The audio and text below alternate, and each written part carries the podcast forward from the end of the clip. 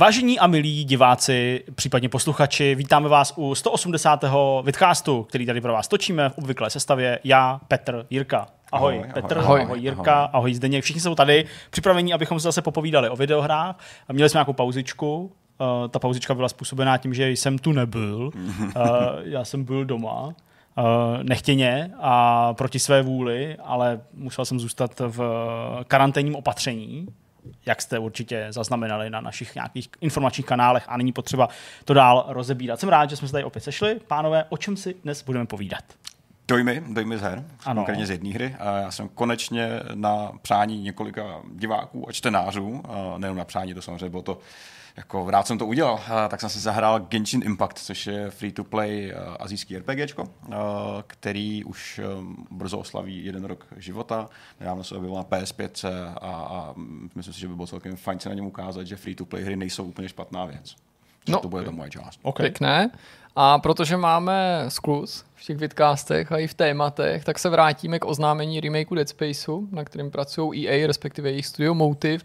A trošku osobněji si popovídáme o tom, co tomu vlastně říkáme, že se ta značka vrací a tomu způsobu, jakým se vrací. A obecně, jestli jsme s tím v pohodě, že se novodobí klasiky, když to tak nazvu, po několika málo letech eh, vrací znovu do oběhu prostřednictvím ne remakeu, ale i remasterů, reimaginací, mm-hmm. rebootů a jestli z toho máme radost, anebo nás to třeba trochu štve. Uh-huh.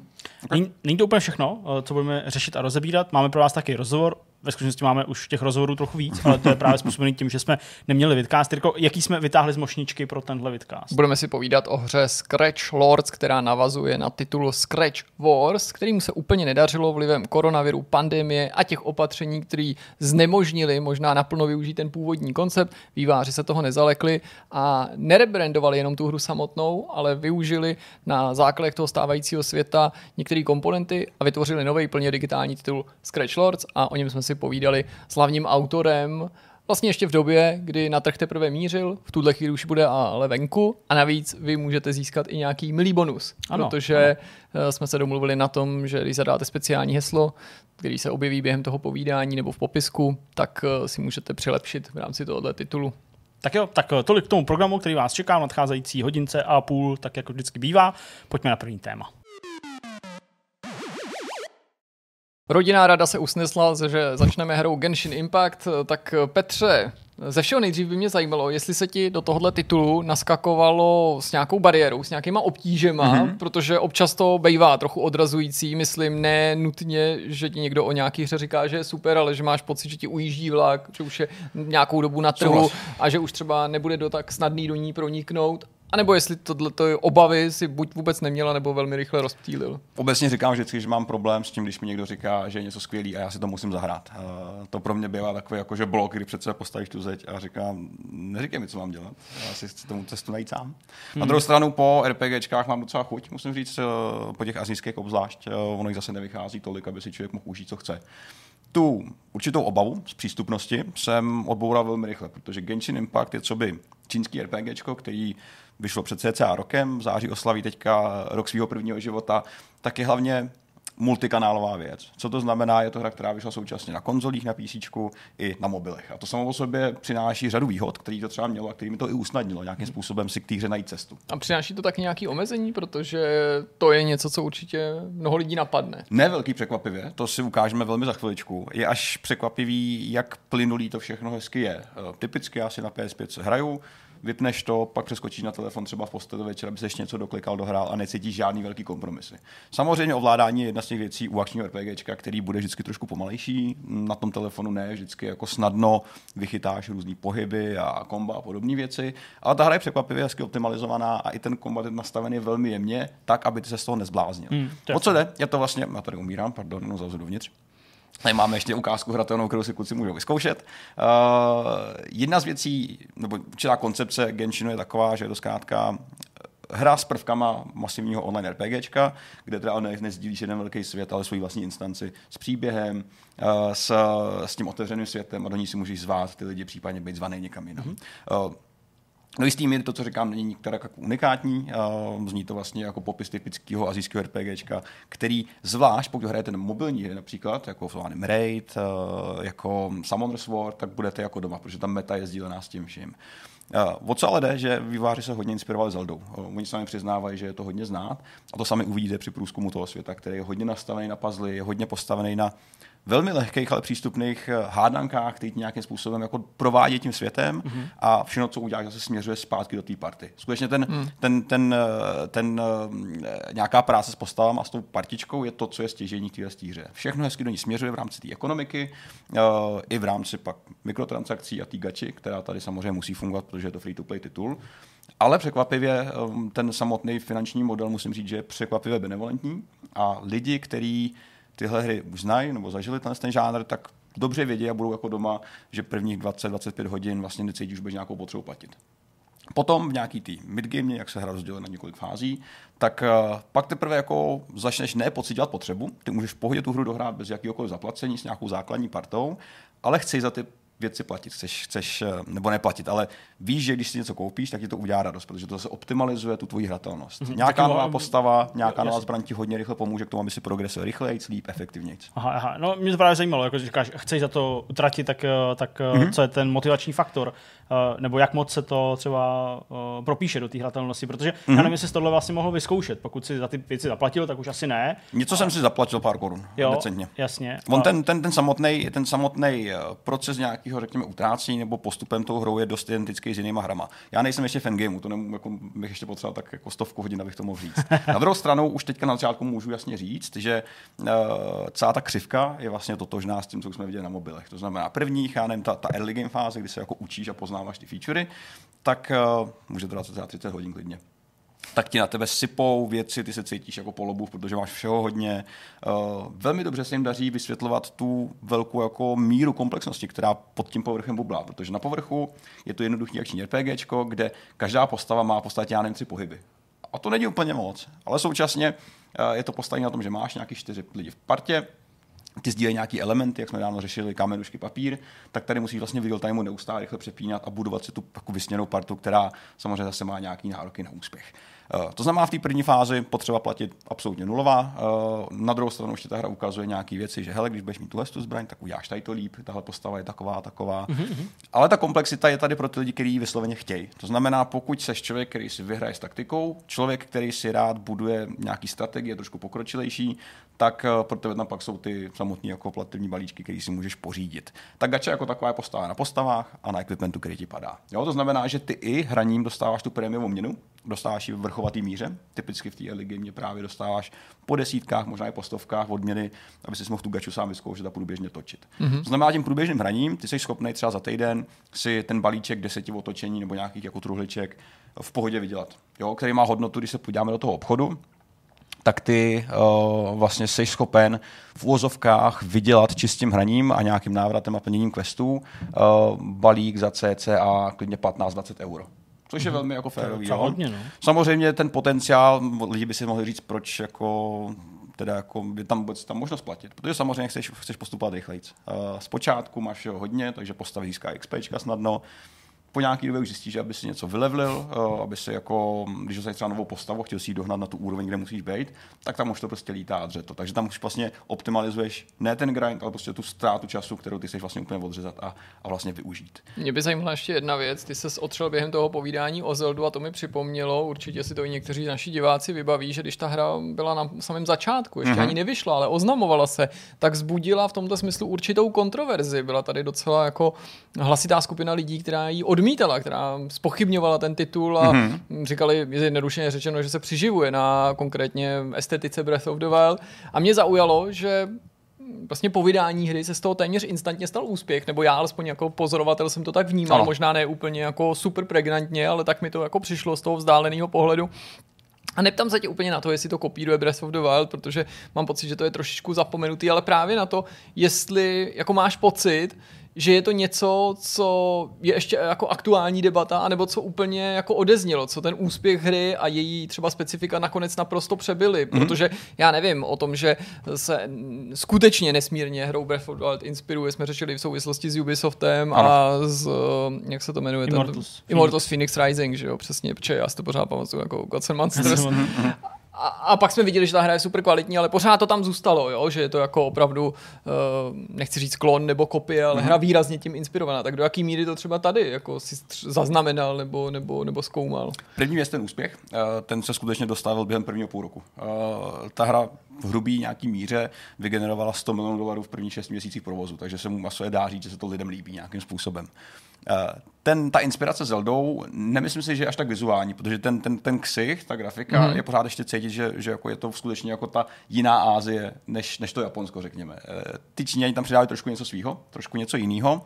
Nicméně taková ta přitažlivost, taková ta líbivost toho světa, který se jako celý to odehrává, není to brutální, není tam krev, není tam jako hrozně násilný. Možná paleta těch barev. Ta paleta těch barev je hrozně sitá, taková líbivá, tak to může zbuzovat, že to Zelda je, ale hlavně si to Zeldu bere v, tý, v takový té výplni toho světa.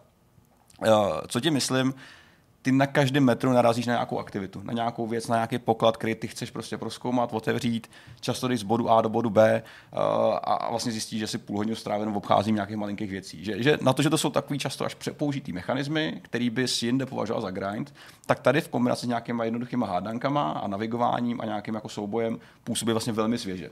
To znamená, mně se zdá, že si Steve Breath of the Wild eh, vzali skutečně jako nějakou lehkou inspiraci, ale v tom dobrém slova smyslu, že to nejsou prostě jenom jako vykrádačky. To, to, to myslím, že tady daleko neplatí. Ještě jedna věc by mě zajímala, a sice, když mluvíme o tom, že je to hra, která funguje na mobilech, na konzolích, na PC, tak tím většinou lidi myslí to, že to funguje technicky, mm-hmm. že mhm. to třeba se povedlo realizovat, že ten save jako se mi synchronizuje. Ano. Ty si sám zmínil, to je další bod často zmiňovaný, jestli to ovládání je vychytaný.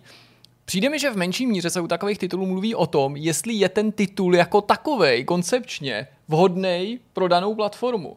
A napadlo mě to v souvislosti s těma tebou zmiňovanýma mikrotransakcemi, mm-hmm. ale klidně to rozšíř i na hratelnost a žánry jako takovej, že Zjednodušeně řečeno, u mobilních her jsme často ochotní zkousnout něco, co bychom u těch velkých netrpěli. A teď tím právě nemyslím nutně jenom ovládání, ale no prostě ty specifika, jako které se týkají mhm. mobilů mm-hmm. a, a tabletů. Tak by mě vlastně zajímalo, jestli v tomhle ohledu si říkal, hele, Jo, ale teď, když to hraju na PS5, tak jako dobrý, ale třeba tohle by tady mohlo třeba být jiný. Nebo, jo. jo. protože třeba se to stává často hrám, který zabodují nejdřív na mobilech a mm-hmm. pak se dočkají portu na Apple TV, nebo třeba i na velký konzole. To není jenom moderní věc, mm-hmm. ale dočkali jsme se toho už, už dřív, i když třeba tam nepo, nepo, nefungoval ten cross progress.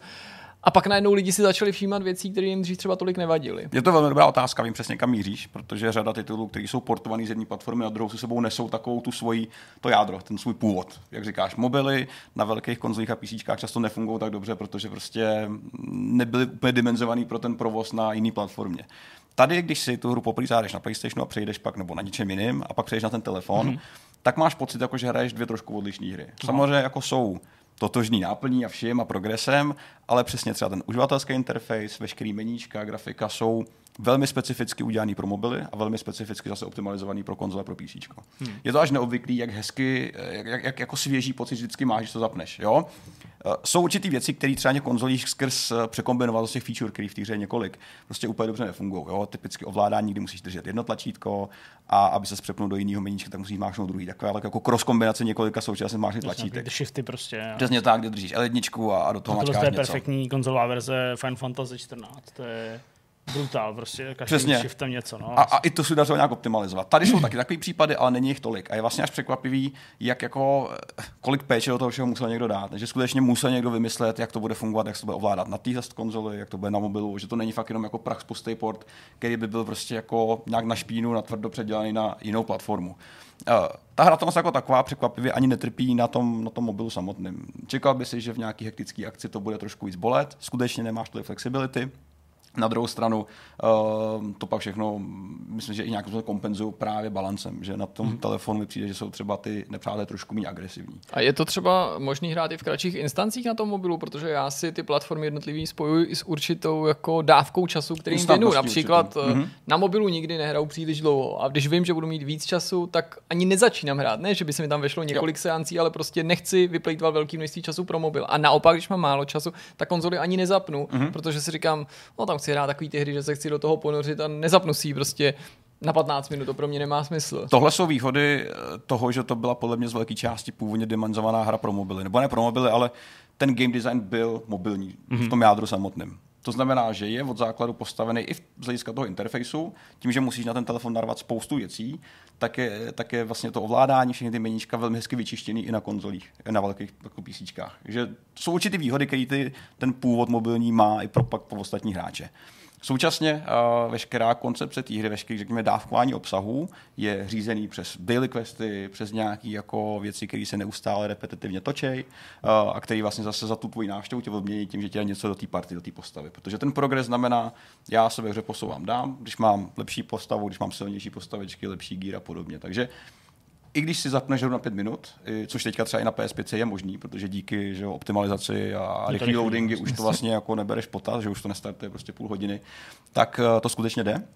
Současně ale je tam tolik obsahu a tak strašně se rozrůstá v čase, ale i v čase toho, jak to výváři vyvíjejí, protože teďka přichází updaty co měsíc, tak eh, je tady pořád potenciál toho se klidně jako hodinu jako velkého RPGčka. Že je to velmi hezký balans všeho možného, že máš opravdu mobilní, mobilní systém, mobilní strukturu, ale potenciál toho vydržet klidně 20 hodin naraz během víkendu, protože ten hmm. obsah tam je. A je vlastně docela smysluplný. Že i ten příběh není nějaká přehloupá blbost dělána na mobily, která by jako jenom tímhle posloužit jako fluff pro to, aby se tam vrátil a nechal tam ty peníze, ale je vlastně překvapivě zábavný a překvapivě funkční. A O to je vlastně pro mě překvapivější, že to je free-to-play hra za prvý, protože ono takhle velkých a takhle dobrých, to říkám rovnou, free-to-play her tolik není.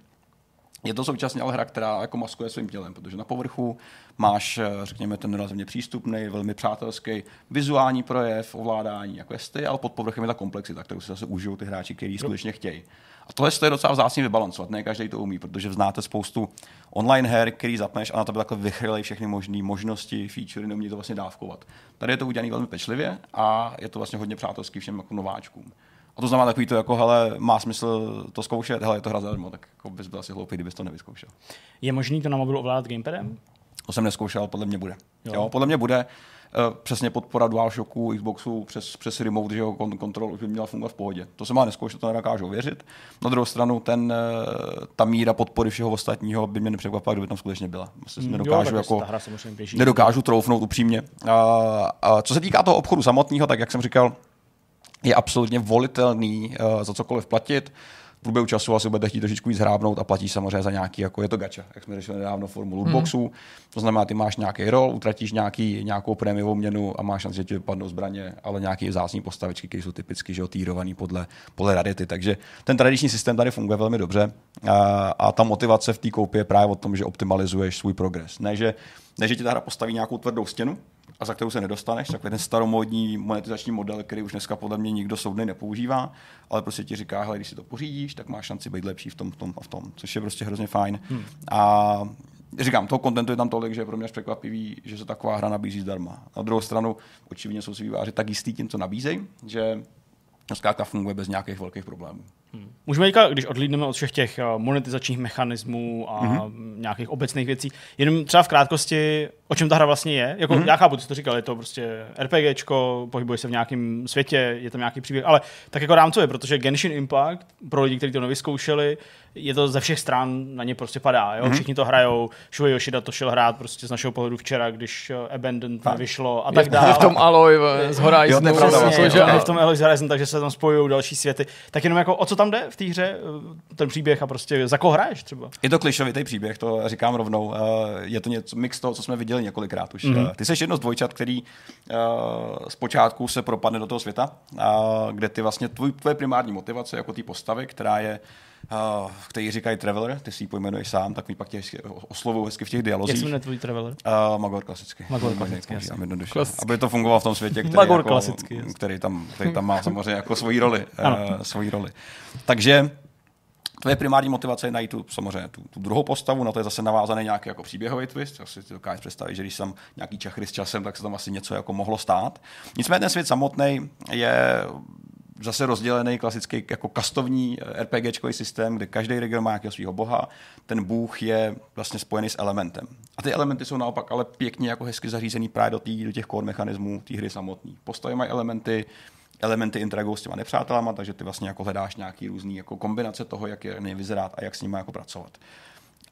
Ty postavy jsou samozřejmě, jak se říkal, centrální pro všechno, takže ta partička se postupně nabaluje, rozrůstá. A pak ovládáš partu, jako jo? Ty máš partu, ty máš obecně půl, řekněme 30, 20 postav klidně a víc, oni přeběhají updatama a tu partičku ty máš v nějakým základu třeba ve čtyřech aktivních postavách, ty můžeš používat. A, střílet mezi nimi. Pohybuješ se ale jako traveler a jenom v boji se... I, i můžeš mimo boj, protože ta součást té jako krásy toho volného světa je v tom, že i v té exploraci potřebuješ různé postavy. Aha. Takže to není jenom souboj, ale typicky najdeš nějaký oltář, který může aktivovat postavu, která má, řekněme, větrný element. A pak se tam musí přepnout, nebo jsou furt s tebou? Oni jsou velmi rychlí, se rychle přepnou, to je to fakt jako instantní. Jo, takže jo, takže vlastně... si v aktivní partici ťapneš, on se přepne, jo. je to absolutně instantní věc. Ta instantnost je jako prolitá těm všema funguje velmi dobře. Funguje velmi, velmi dobře v tom souboji, funguje velmi dobře pak i v tom proskoumávání.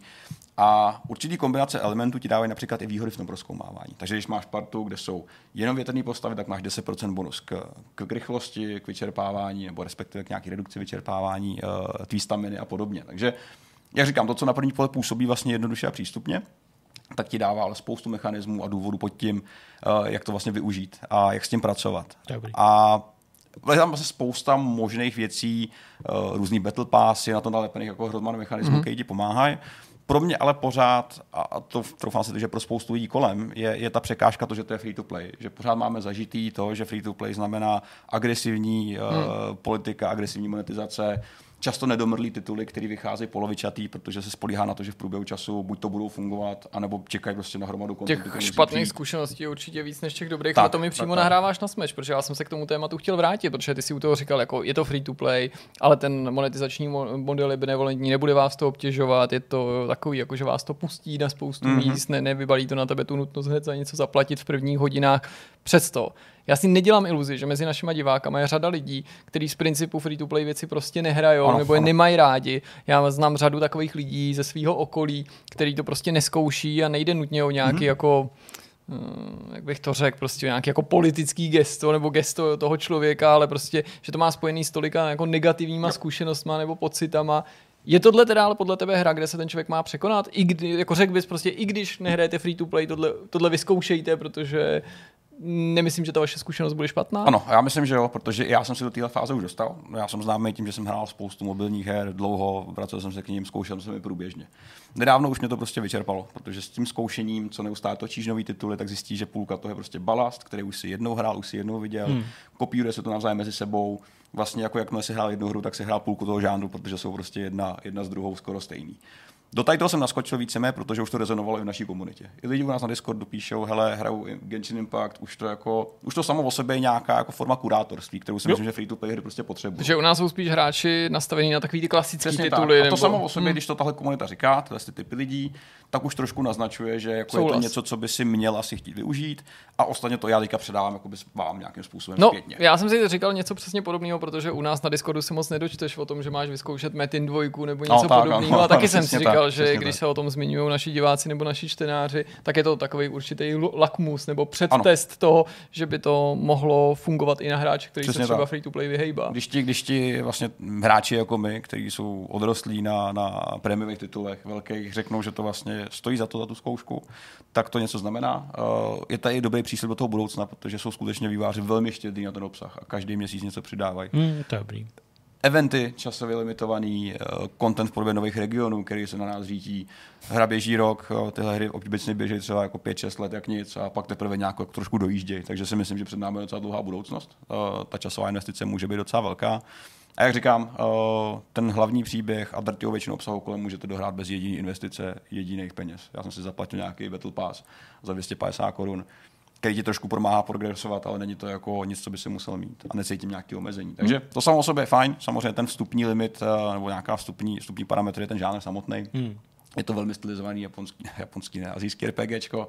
To samo o sobě samozřejmě jako přináší určitý jako očekávání, ale free to play tady není ten, ten, ten, ten limit, který jakoby existuje. Jo, je to hmm. hratelnost, potenciálně pravidla, potenciálně určitý jako komplexe, který tam jsou schovaný pod tím vším, ale není to, není to něco, co by vás mělo odradit samo o sobě, takže si myslím, že za tu zkoušku to určitě stojí. A zvlášť teďka s tím PS5 updatem ta hra hezky prokoukla a zbavila se i nějakých problémů s načítáním, který měla v minulosti. No. Na PS4 to bylo velmi dlouhý. Zní mi to jako doporučení, Betře. Ale za mě určitě, nebudeme to samozřejmě známkovat, to není úplně, úplně cíl. Přece je to hra, která se pořád rozvíjí a známkovat něco, co je zdarma, je taky takový jako těžký trošičku ještě zatím. Tak, ne, že by to nešlo, ale tohle nebyla přece tak, klasická recenze. recenze to jsou to dojmy a já se ještě k tomu samozřejmě budu sám vracet. Eh, po večerech si to vždycky zapnu, pozbírám si nějaký questíky a jdu zase spát. Tak co dneska mám dělat? No to tak dobrá. Tohle byl Genshin Impact a Petrovo povídání o tom, jak ho tahle hra zaujala, který vypadá tak, že byste to měli vyzkoušet, pokud mm. se o tom minimálně uvažovali. A my se vrhneme na další téma. Poté, co jsme rozebrali Genshin Impact, nebo Petr sdělil své první dojmy, tak se přesuneme k tématu číslo 2 a pokud jste poslouchali pozorně, tak už víte, že se budeme bavit uh, převážně o Dead Spaceu, respektive tam začneme to naše povídání a máme na mysli logicky ten uh, oznámený remake téhle hry, nebo spíš reimaginaci uh, toho prvního no, dílu. Oficiálně pokud... to nazývají remake. Je to remake, ale pokud teda tam mají být nějaký další prvky, no uvidíme, jak to celý hmm. bude zpracovaný. Každopádně tuhle předělávku, tenhle ten návrat uh, použijeme jako startovní bod.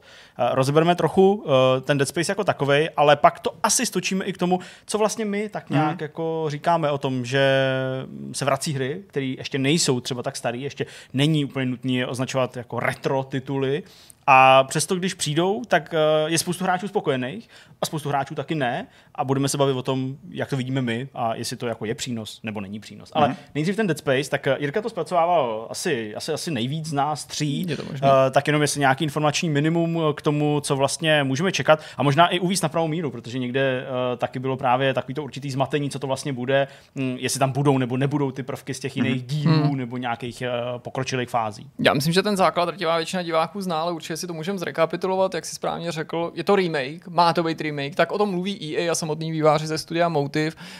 Zda se z toho stane remake šmrcnutou reimaginací, na to odpoví až čas, protože to je něco, co samotní výváři teďka trošičku tají nebo jenom velmi opatrně našlapují okolo témat, Jasně. že by vlastně se v té hře mohly objevit nějaký části úrovní, na, o nich oni ví na základě materiálů, který mají k dispozici, že tam původně Visceral Games zamýšleli třeba něco udělat, ale tu cestu uzavřeli. Mm-hmm. Nebo tady padly nějaký náznaky stan toho, že některé nefunkční mechanismy nebo mechanismy překonaný budou nahrazený nebo vylepšený o některé prvky hmm. z druhého nebo třetího dílu. A taky nějaký, že by se mohly objevit spojky stran příběhu. Opakovaně výváři zdůrazňovali, že nechtějí jako sahat na to, co řada fanoušků považuje za modlu, že nechtějí se spronevěřit tomu originálu, že to má být autentický, že to má být věrný, ale že prostě vidí určitý třeba příležitosti, jak se často říká taky v těchto těch mm-hmm. PR rozhovorech, pospojovat některý volný konce najednou jednou druhého a třetího dílu lze dovysvětlit něco v prvním dílu, co tehdy vysvětlení nemělo, mm-hmm. protože ten kánon ještě nebyl ustanovený.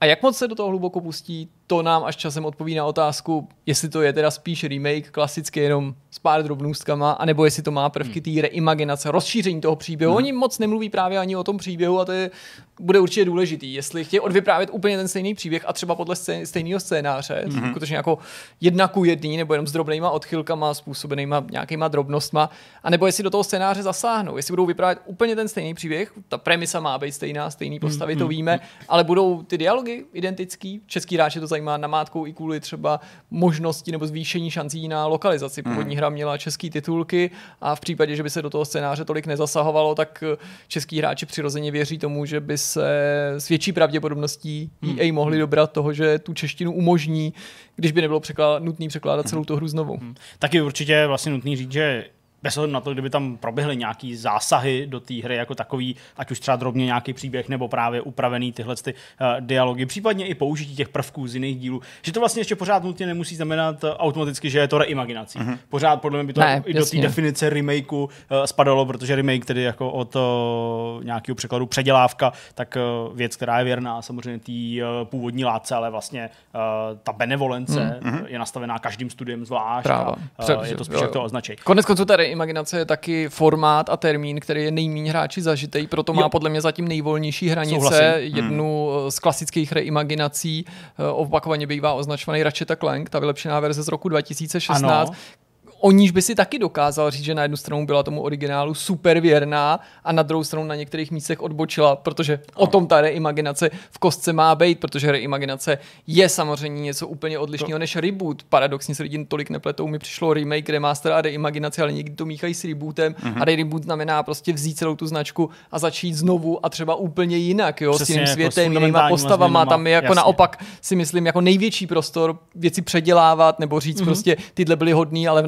našem světě mm-hmm. jsou teďka jako zlí. Za reboot ze svýho druhu no, označit třeba Kelvin Timeline ve Star Treku, jo, tu, kterou udělal Abrams. On samozřejmě pak vymyslel na to, jak říct, že Nápojku. to jsou jako tady dva různý, jako došlo tady nějakým odštěpení a jsou to dva různý prostě body historie, které to změnili, ale to je jako reboot, že začneš ty věci měnit a začneš říkat, hele, ty postavy, které se předtím neměli rádi, jak se mají rádi a tyhle ty neměli vztáhat Hmm. Rozumíme si. Jasně. Uh-huh. Uh, Petře, uh, když přiletěli hokejisti z Nagána, tak uh, Ivan Hlinka říkal, hlavně se nás neptejte na pocity, uh, ale přesto, když ty si sledoval to uh, odhalení a možná už spíš by se dalo říct potvrzení uh, těch spekulací, které v té době no. už byly celkem, celkem takový dost divoký a uh, už dost aktivní, tak co se v tobě odehrávalo? Jaký ty máš vlastně vztah k Dead Spaceu? My jsme to řešili vlastně v ten den, kdy jsme natáčeli vidcast, tuším. To bylo, já jsem pak šel doma, vy jste tady, myslím, že ještě, ještě streamovali. Je to možný, já mám děravou paměť, ale asi tak. Mm, současně, když jsme se o tom bavili před tím natáčením, tak já jsem říkal, že bych byl úplně v pohodě i s tím, kdyby to byl remaster jedničky. Aha. A remaster, podotýkám remaster. To znamená prostě technický, tak, jasně. Uh, úplně stejná hra, jenom třeba s dalšíma texturama, jasně. Říkám, jsem s tím úplně v pohodě.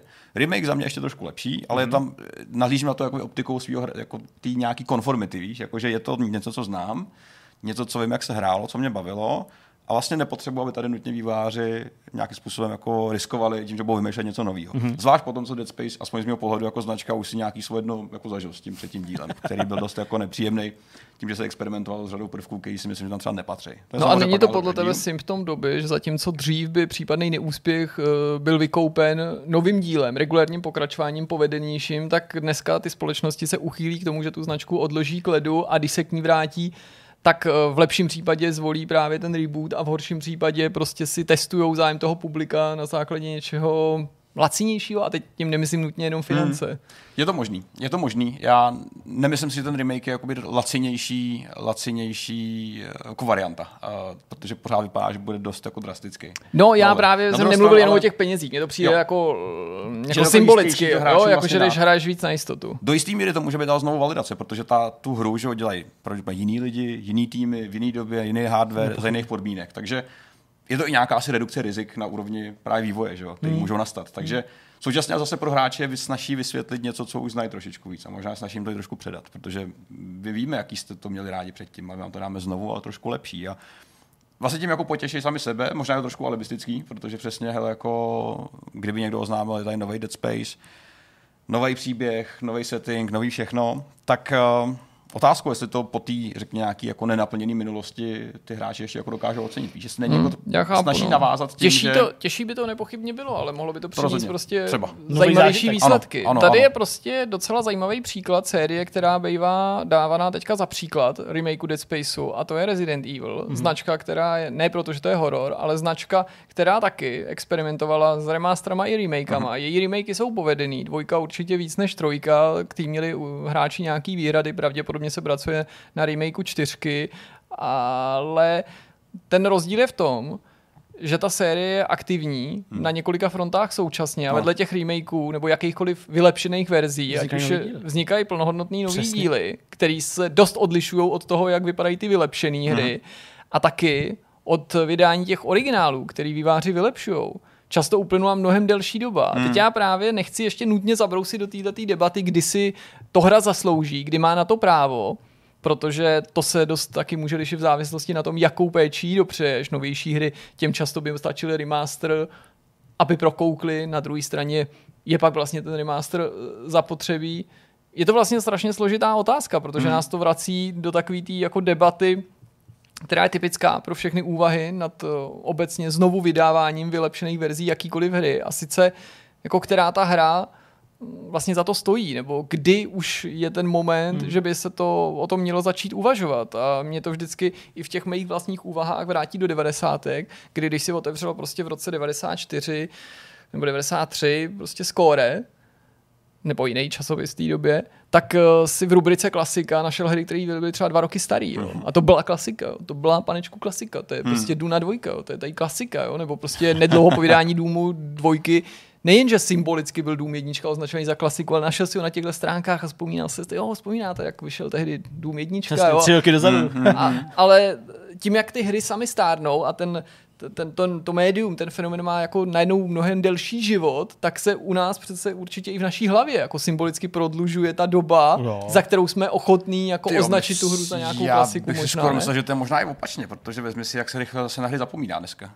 Víš, dneska vyjde hra, Mluví se o ní hodně při releaseu, nějaký Já s tebou souhlasím, ale, ale, máš pocit, že třeba hra typu Killzone Shadowfall, byť je eh, ze začátku minulý konzolové generace, když teď odmyslím si mm-hmm. její kvality, že to je něco, co jako je potřeba jako oprášit ne, ne, a přinést znovu? Jasně, není, není, není, není. Ale zase je to možná daný jako hrou, že to není nutně daný technickou jako stránkou mm. věci, ale tou hrou a Dead Space byl jako zapsaný u lidí velmi dobře, že jo? Jako do dneška jasně, lidi baví. Takže já si spíš myslím, že, že to, že to teďka remasterovat a prodávat znovu a rychleji, je právě daný tou, tou rychlostí té doby, protože fakt jako spousta her vyšumí po vydání velmi rychle, pak se o ní přestane mluvit, napíše se o v pár recenzí, a pokud to nejsou samozřejmě live service tituly postavené na multiplayeru a nějaký dlouhodobý údržbě, je to typický problém zvlášť single player titulů, že, který prostě mají většinou jako jednorázový dopad, hmm. tak ty lidi to prostě nechají za sebou a Teďka už to možná nebude zase takový, přece jenom těch her nebude teďka vycházet tolik s ohledem na dobu a nějaký jako problémy eh, ve světě, v jakém teďka žijem.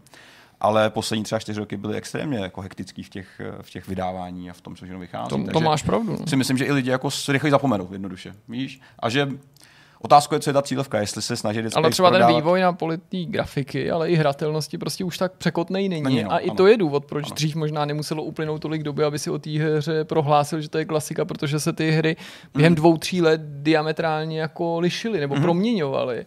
A v souvislosti konkrétně s tím Dead Spacem, že jo, tam mě napadají prostě dvě věci já bych určitě nechtěl vypadat jako člověk, který se na to netěší, jo, protože já vlastně patřím do té skupiny, který ten remake vítají, i když o něm současně mám určitý pochyby, jo, nebo mhm. si nejsem jistý, jestli je to to nejvhodnější, protože si kladu otázku, co to říká ne nutně teďka o té firmě, protože často se to hází v tomto případě na EA, ale na jakýkoliv jiného vydavatele, že nám něco takového naservíruje, co to říká o nás jako o hráčích, mm.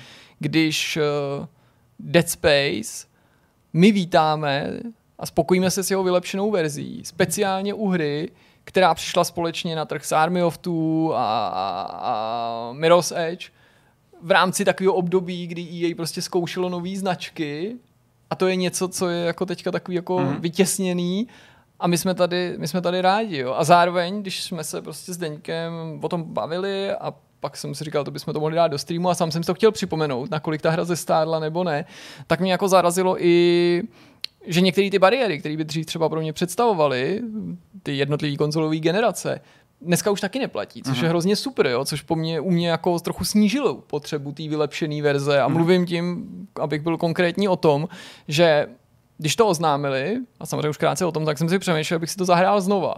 Nehraju na počítači, byť to tam skoro okolností taky mám, říkal jsem, zahraju si to na konzoli. Pak to teda oznámili, říkal, mám fakt chuť si to vyzkoušet, připomenout si, jaký to bylo.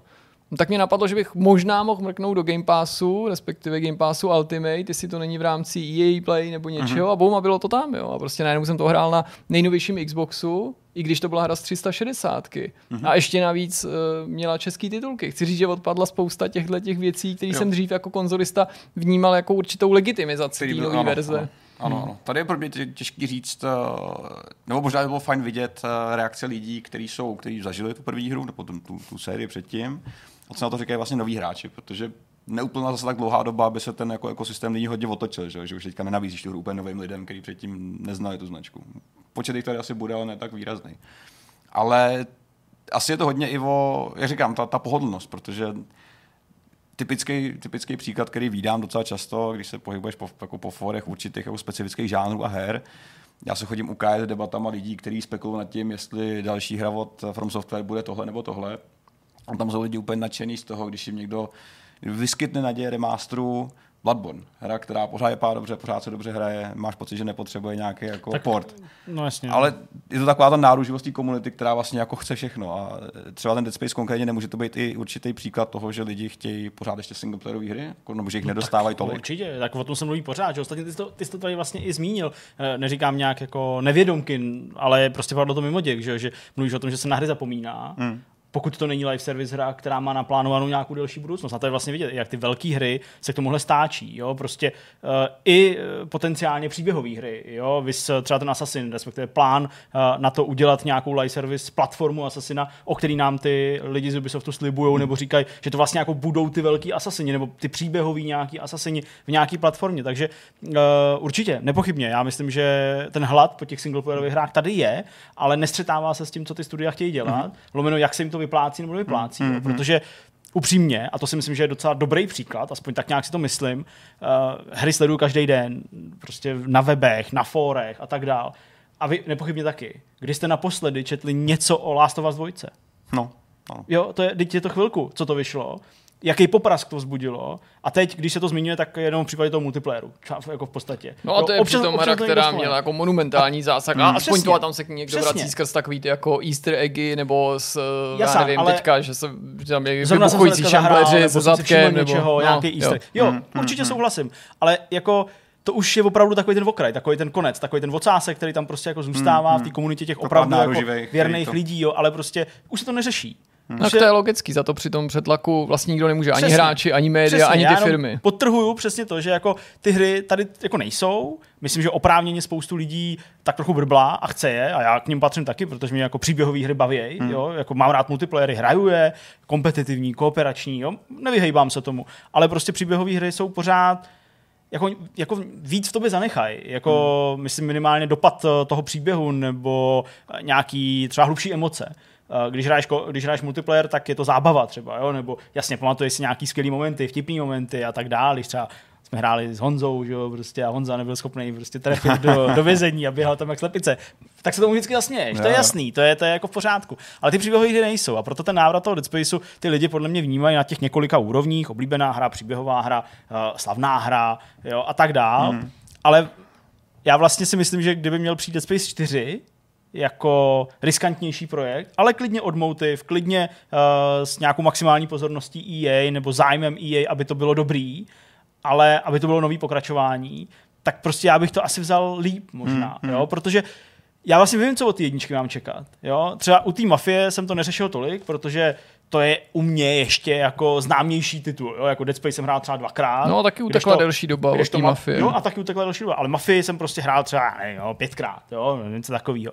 Takže jako si pamatuju víc. A vlastně jsem byl spíš jako zvědavý, a ještě, že to je česká hra samozřejmě a tak dále, tak jsem byl jako hodně zvědavý, jak to jako bude jiný v tom remakeu. Ale vlastně já nemám příliš velkou chuť ten Dead Space si jako dát znova.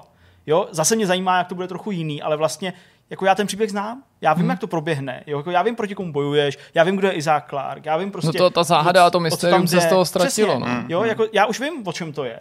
A já prostě jako nemám vnitřně úplně takový jako pnutí, jako ty, až to vyjde prostě tak, že si beru dovolenou a jdu to hrát, prostě než to dohraju. No, já ti rozumím, protože po každý, když sleduju první planetu v opis, tak si taky vždycky no. na konci nejsem překvapený, že tam je socha svobody. No právě. No jo, právě. že jasně, pořád si ten film dokážeš užít, ale z jiných důvodů. U prvního vetřelce je to totež. A právě proto si myslím, že by bylo super zajímavý v rámci tohohle vesmíru, který už sice známe, hmm. ale najít novou záhadu, být za cenu toho, že je menší, než nabídnout a vyprávět tu stejnou velkou záhadu, kterou ale drtivá většina lidí už vlastně zná. Hmm. Je to ten risk, že? že a, prostě... a svědčilo by to i o větší odvaze, mimochodem, toho vydavatele. Já hmm. jsem přesvědčený, že ačkoliv řada lidí by si stejně tu jedničku ráda řekla třeba, že zahraje, nebo by řekli, hele, jednička by byla lepší, vylepšitý, že prostě by minimálně na začátku plnohodnotný pokračování zbudilo prostě větší ohlas. Chceš uh, proskoumávat, že jo? To je mm. prostě taky, nebo odhalovat nějaké věci. Určitě, a na druhé straně zase prostě vysí to, že uh, pokud by měli ukončit linku, dejme tomu linku s uh, Izákem Clarkem, dát tam někoho jiného, hrozí, že prostě všichni budou chtít Izáka Klárka. Já myslím, že to bylo třeba dobře vidět na Mass Effectu, že jo? Jako Andromeda nezafungovala. Jako nebylo to samozřejmě hmm. jenom tím daný, že tam byla jiná sestava hrdinů a, a prostě nebyl to ten hlavní příběh, který všichni lidi do té doby znali. Bylo to daný technickými problémy a tak dále, a tak dále. Ale jako to bylo hodně podobný. Že? No, ale prostě taky tam... Oni se rozhoupali udělat další díl jo, a hmm. prostě nevyšlo to. Hmm. Nebo mně tak přijde, že to nevyšlo. Jenže ta Andromeda byla do určitý míry taková, jaká byla na základě konce Mass Effectu trojky, který eh, nám řekl, hele, tohle jako končí Já vím. a příště už to bude úplně jiný, protože se staly tyhle věci, ale to by se Dead Spaceu stát nemohlo, protože konec trojky není takhle definitivní. Nebyl takhle definitivní, chápu, nebo vlastně jako nepřevrátil ten vesmír vzhůru hmm. nohama, hmm a konec konců mohli vycházet třeba z plánu na tu čtyřku. A nebo z nich nevycházet, ale ty plány na tu čtyřku jasně dokazují, že lze v tom příběhu pokračovat vlastně úplně kontinuálně. Ano. I bez věcí typu, jak tam byly úvahy, že by tam byla kromě Izáka nebo Izáka i prostě ženská postava Jasně. ovladatelná, mm-hmm. ale ne nezbytně, jo, mluvilo se o té lodi, ale nic z toho by vlastně nemuseli následovat. Chci jenom říct, že tam ten vesmír nebyl jako v troskách, ne nutně jako jo. doslova, ale v troskách, že by ty mm-hmm. výváři se neměli kam vrtnout. Myslíte si, že tenhle krok ze strany EA je určitá jako určitý symptom tohle vydavatele? Že moc nových značek nevydávají? Um, to já nevím, jestli jako to bychom jim křivdili možná. Jo. Hele, já jsem třeba, jeden z komentářů, co jsem zaznamenal, bezprostředně po tom oznámení bylo něco jako ve smyslu parafrázu, no ty vole, prostě remake, no EA, tak vzhledem k tomu, jak znám. Mhm. EA a jejich remakey, tak to bude prostě pěkný a že jich hodně udělali, ne? No a to byla první, co na mě napadla. Na to mě skoro to chutí reagovat a pak jsem si to odpustil a říkal jsem si, jako to, co mi uniklo, sakra, ta firma je jako všelijaká, ale zajímavější lecos. Ale ještě před dvěma, třema lety říkali, že nemají žádný zájem o remastery a remakey. Mm-hmm. A vzácně, musím říct, že to byla pravda, jo. A změnilo se to až prostě Burnoutem, hmm. změnilo se to Mass Effectem a pár jednotlivýma titulama. To není ani vzorek, který by byl jako hodný nějakého vyhodnocení no, ve smyslu, jako, jak vlastně no, jako hmm. se k tomu staví. A já bych vlastně na druhou stranu ani neřekl, že tady máme důvody se nutně obávat, protože jejich remakey by byly nějaký odpudivý, nebo remastery, nebo jakýkoliv jiný mhm. vylepšený verze. Mhm. Já tady koukám do seznamu her od EA eh, e zcela záměrně, i když bohužel, ne, jo, je to seřazený hezky.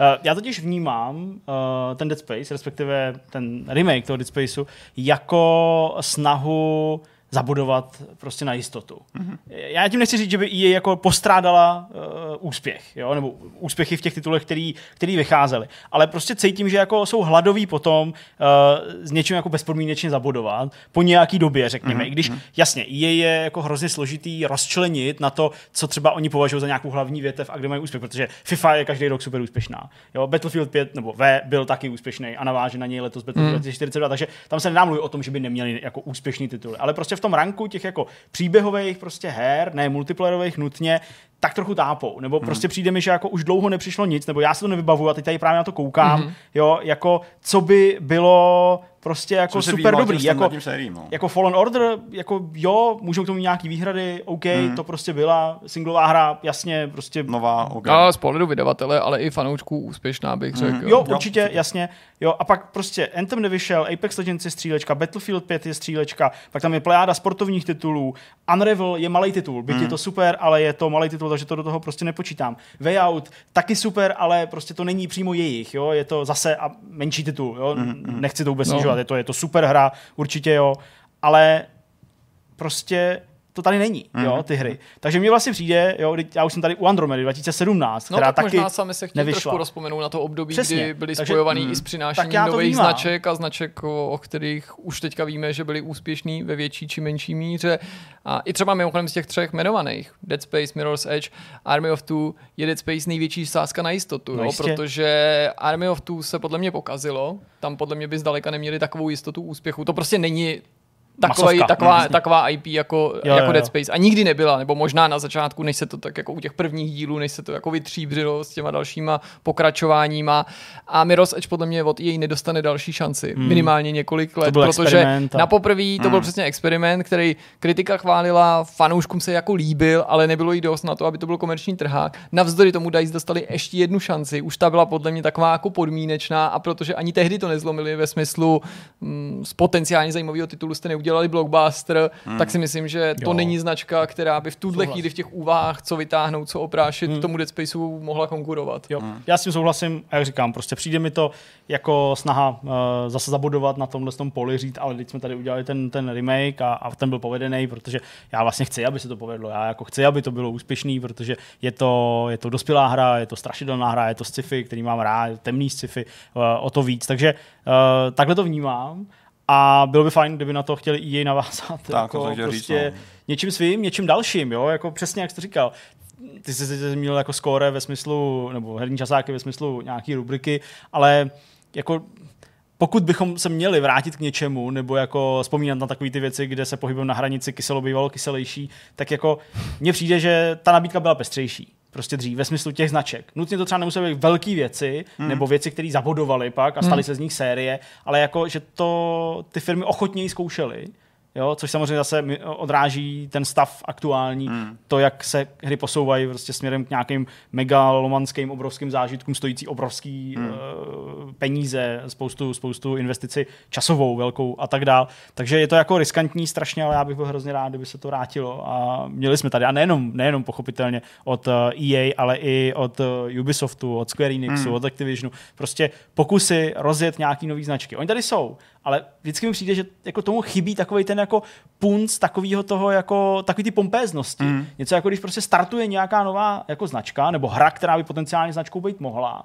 Takže prostě jako postrádám ten drumroll, takový to jako velký soustředění těch lidí. A teď no, je otázka, jednou z mála takových značek bylo třeba Ghost of Tsushima za poslední roky, který ano. se podařilo z ničeho udělat hit. Skvělý příklad, mm-hmm. určitě jo, a nepochybně na to budou navazovat, jo. IKI je jenom prostě začátek, jo, nebo to, to, to rozšíření, takže ano, přesně, to je, to je jako fajn, povedlo se to určitě Horizonu, se to povedlo, jo, to, to pokračování bude fajn, i když taky u toho Horizonu, ty, ty jedničky taky přijde, jako, že ty lidi tak trochu váhají, že to není takový ten jako ultimátní prostě tohle zaklínáš. Jednoznačný jo, úspěch. Přesně, mm. jo, bylo to super, krásná grafika, všechno, jo, dobře se to hrálo, spoustu možností, ale furt jsem tak jako cítil, jo, i když má to, má to samozřejmě k tomu úspěchu blízko. Čili já bych byl hrozně rád, kdyby těch her bylo prostě víc mm. a kdyby to byly nějaké věci, které jako už na první pohled působí takovým tím mega luxusním dojmem, že tam někdo šustil opravdu hodně, hodně penězma, tak aby, tak aby jako z toho byla ta velká věc a klidně v tom pokračujte. Ať to jsou to dospělé věci, protože jsem starý, tak já už nechci nic barevného, žádný Watch Dogsy a takovýhle, uh, takovýhle ujeťárny punkový, ale prostě přesně něco v duchu Dead Spaceu, něco v duchu nějakých rodinných dramat nebo něco takového, to bylo super. Důležitá otázka na závěr. Ano. Promiň, promiň, povídej. Nechci říct, že, že když, když to uspěje, tak to není výhra jenom pro EA, ale pro ostatní, protože Snad to znamená, že ten průmysl možná je pořád ještě připravený Snad. na takovéhle hry, no. takže uh, když by to prošlo, tak z toho můžeme těžit vlastně všichni výsledku. Když.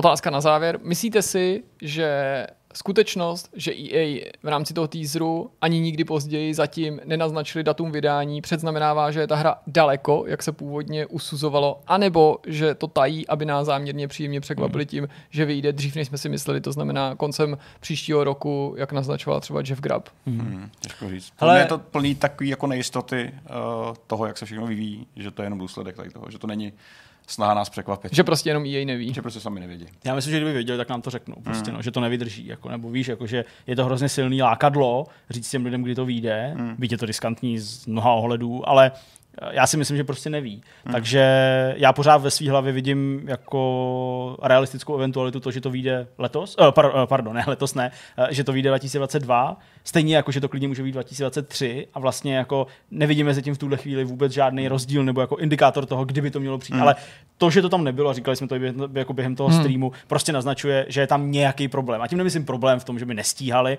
ale jako problém v tom určit to datum. Hmm. Jo? Nejistota, covid, jaká bude situace, jestli se jim to podaří, jak to bude motiv od ruky, jo? přece jenom ještě experimentují zajímavá věc má. Přesně, obrovský titul nebo velký závazek i vůči, uh, vůči té komunitě je to vlastně. Takže, takže spíš jako neví, ale já si myslím, že když už o takhle mluvili, že by to fakt mohlo na konci toho hmm. uh, příštího roku, příštího roku víc. Snad, no, ale to je to je doufejme. Starfield, já se těším na Starfield.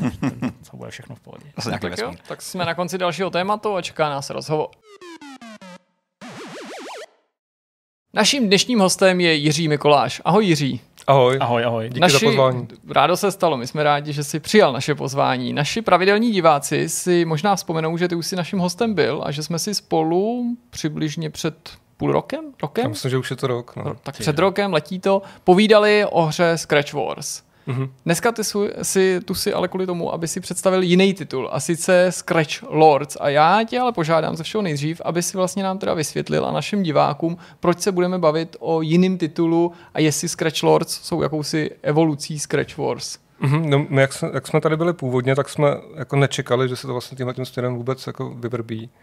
A ta hra Scratch Wars, tehdy my jsme se snažili ji jako znovu restartovat v podstatě, protože už po tom prvním covidu utrpěla ránu, ale nečekali jsme, že se stane to, co se stalo potom na podzim a v zimě, jako ten tvrdý lockdown, který byl ještě delší hmm. a tvrdší, než byl ten původní.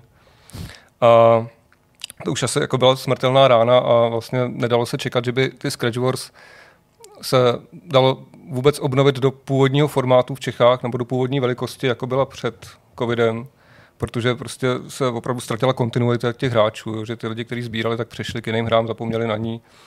A těžko se ty kartičky i kupovaly, spoustu obchodů, kde byly běžně dostupné a jako byly trafiky třeba, tak ty nám ty kartičky vracely, protože prostě neměli takový prodeje. Hmm.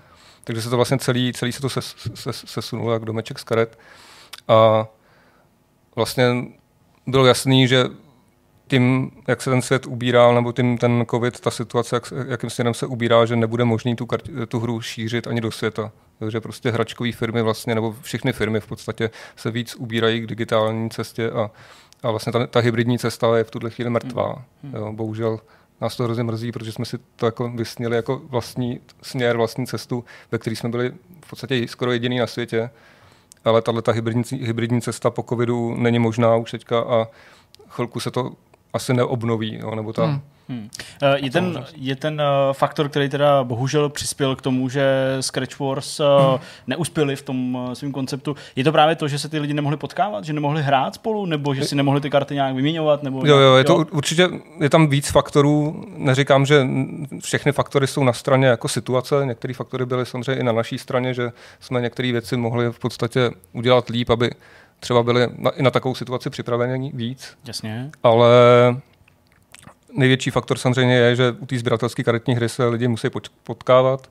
Je tam běžný, že hrajou turnaje, hrajou, hrajou je v klubech, mm-hmm. že měnějí karty naživo a velkou základnou pro tu hru byly i děti a ty se prostě potkávali ve škole, že jo, a klasicky si ukazovali kartičky, měnili je tam, jasně, no, to. hráli spolu. I ten formát té hry byl takový, aby se stihnul dát, dát hrát o přestávce a v podstatě ty školy byly zavřené celou dobu, no, takže hmm, jasně, no. ty děti zapomněly a děti zapomenou dneska jako hodně snadno tím vším, co se na ně valí, takže Řekni nám teda, jsou Scratch Lords jen jakousi evolucí Scratch Wars? Eh, je to jenom o tom vypuštění toho fyzického elementu, toho, že jsou tady nějaký kartičky, pak by se nabízela otázka, proč to teda nejsou Scratch Wars 2.0 nebo Scratch no, Wars Digital, nebo je to tedy v zásadě jiná hra, ale vycházející ze stejného světa, mající třeba jako podobnou vizuální identitu? Tak to je právě ta hra je velmi podobná v herních principech. Kdy vlastně se zjist, jako víme o tom, že se lidem že baví hrát a že se ty herní principy líbily, tak ty jsme měnit nechtěli. Ale v rámci těch herních principů prostě tím, že v Čechách už vyšlo šest edic, tak se ta hra vlastně strašně zkomplikovala.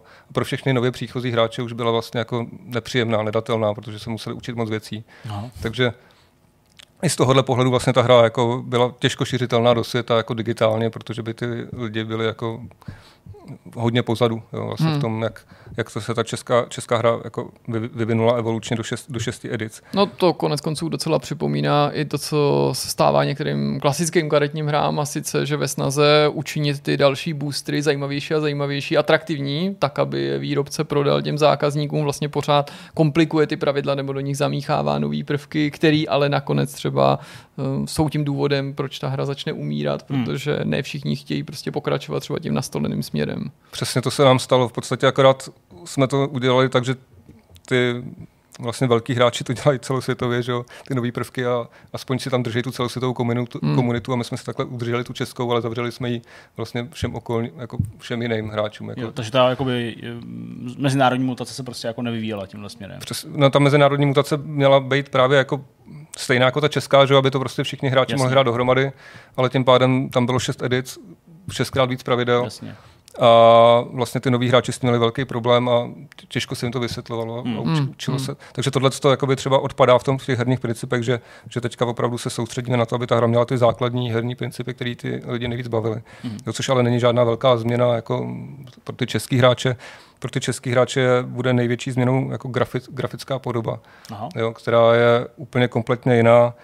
Můžu tady poděkovat Martině, která tady minule s náma byla, dneska mm. tady není která vlastně jako si to vzala jako architektka prostě na sebe, přesvědčila mě o tom, že vlastně v krátkém čase je možný tu hru jako graficky posunout na úplně jiný level a udělat ji vlastně atraktivní pro dospělý hráče. Aha. A vyvinuli jsme jako kompletně nový systém 3D generova, jako generování 3D hrdinů, takže to, co jsme té hře nový dali do vínku, protože vždycky se, se snažíme vlastně jako trošku posouvat nějaké hranice, a dávat nějakou inovaci do her, tak eh, je to, že v této nové hře bude každá postava jedinečná, jako i vizuálem, i, i tím 3D modelem. Takže opravdu máme vlastně unikátní systém na generování 3D hrdinů, a ty 3D hrdinové se pak dokážou jako normálně hejbat a ne, jsou animovaný, že jo, a mají opravdu vždycky jiný textury, jiný hlavy, jsou jako velmi rozmanitý, jsou tam prostě teďka miliony hrdinů a každý vypadá jinak. To zní, jo. to zní dobře. Akorát jsou tam teda podle rarit odstupňovaný, že ty samozřejmě zácnější hrdinové mají hezčí zbroj, mm-hmm. ty, ty slabí jsou prostě jenom hot drech.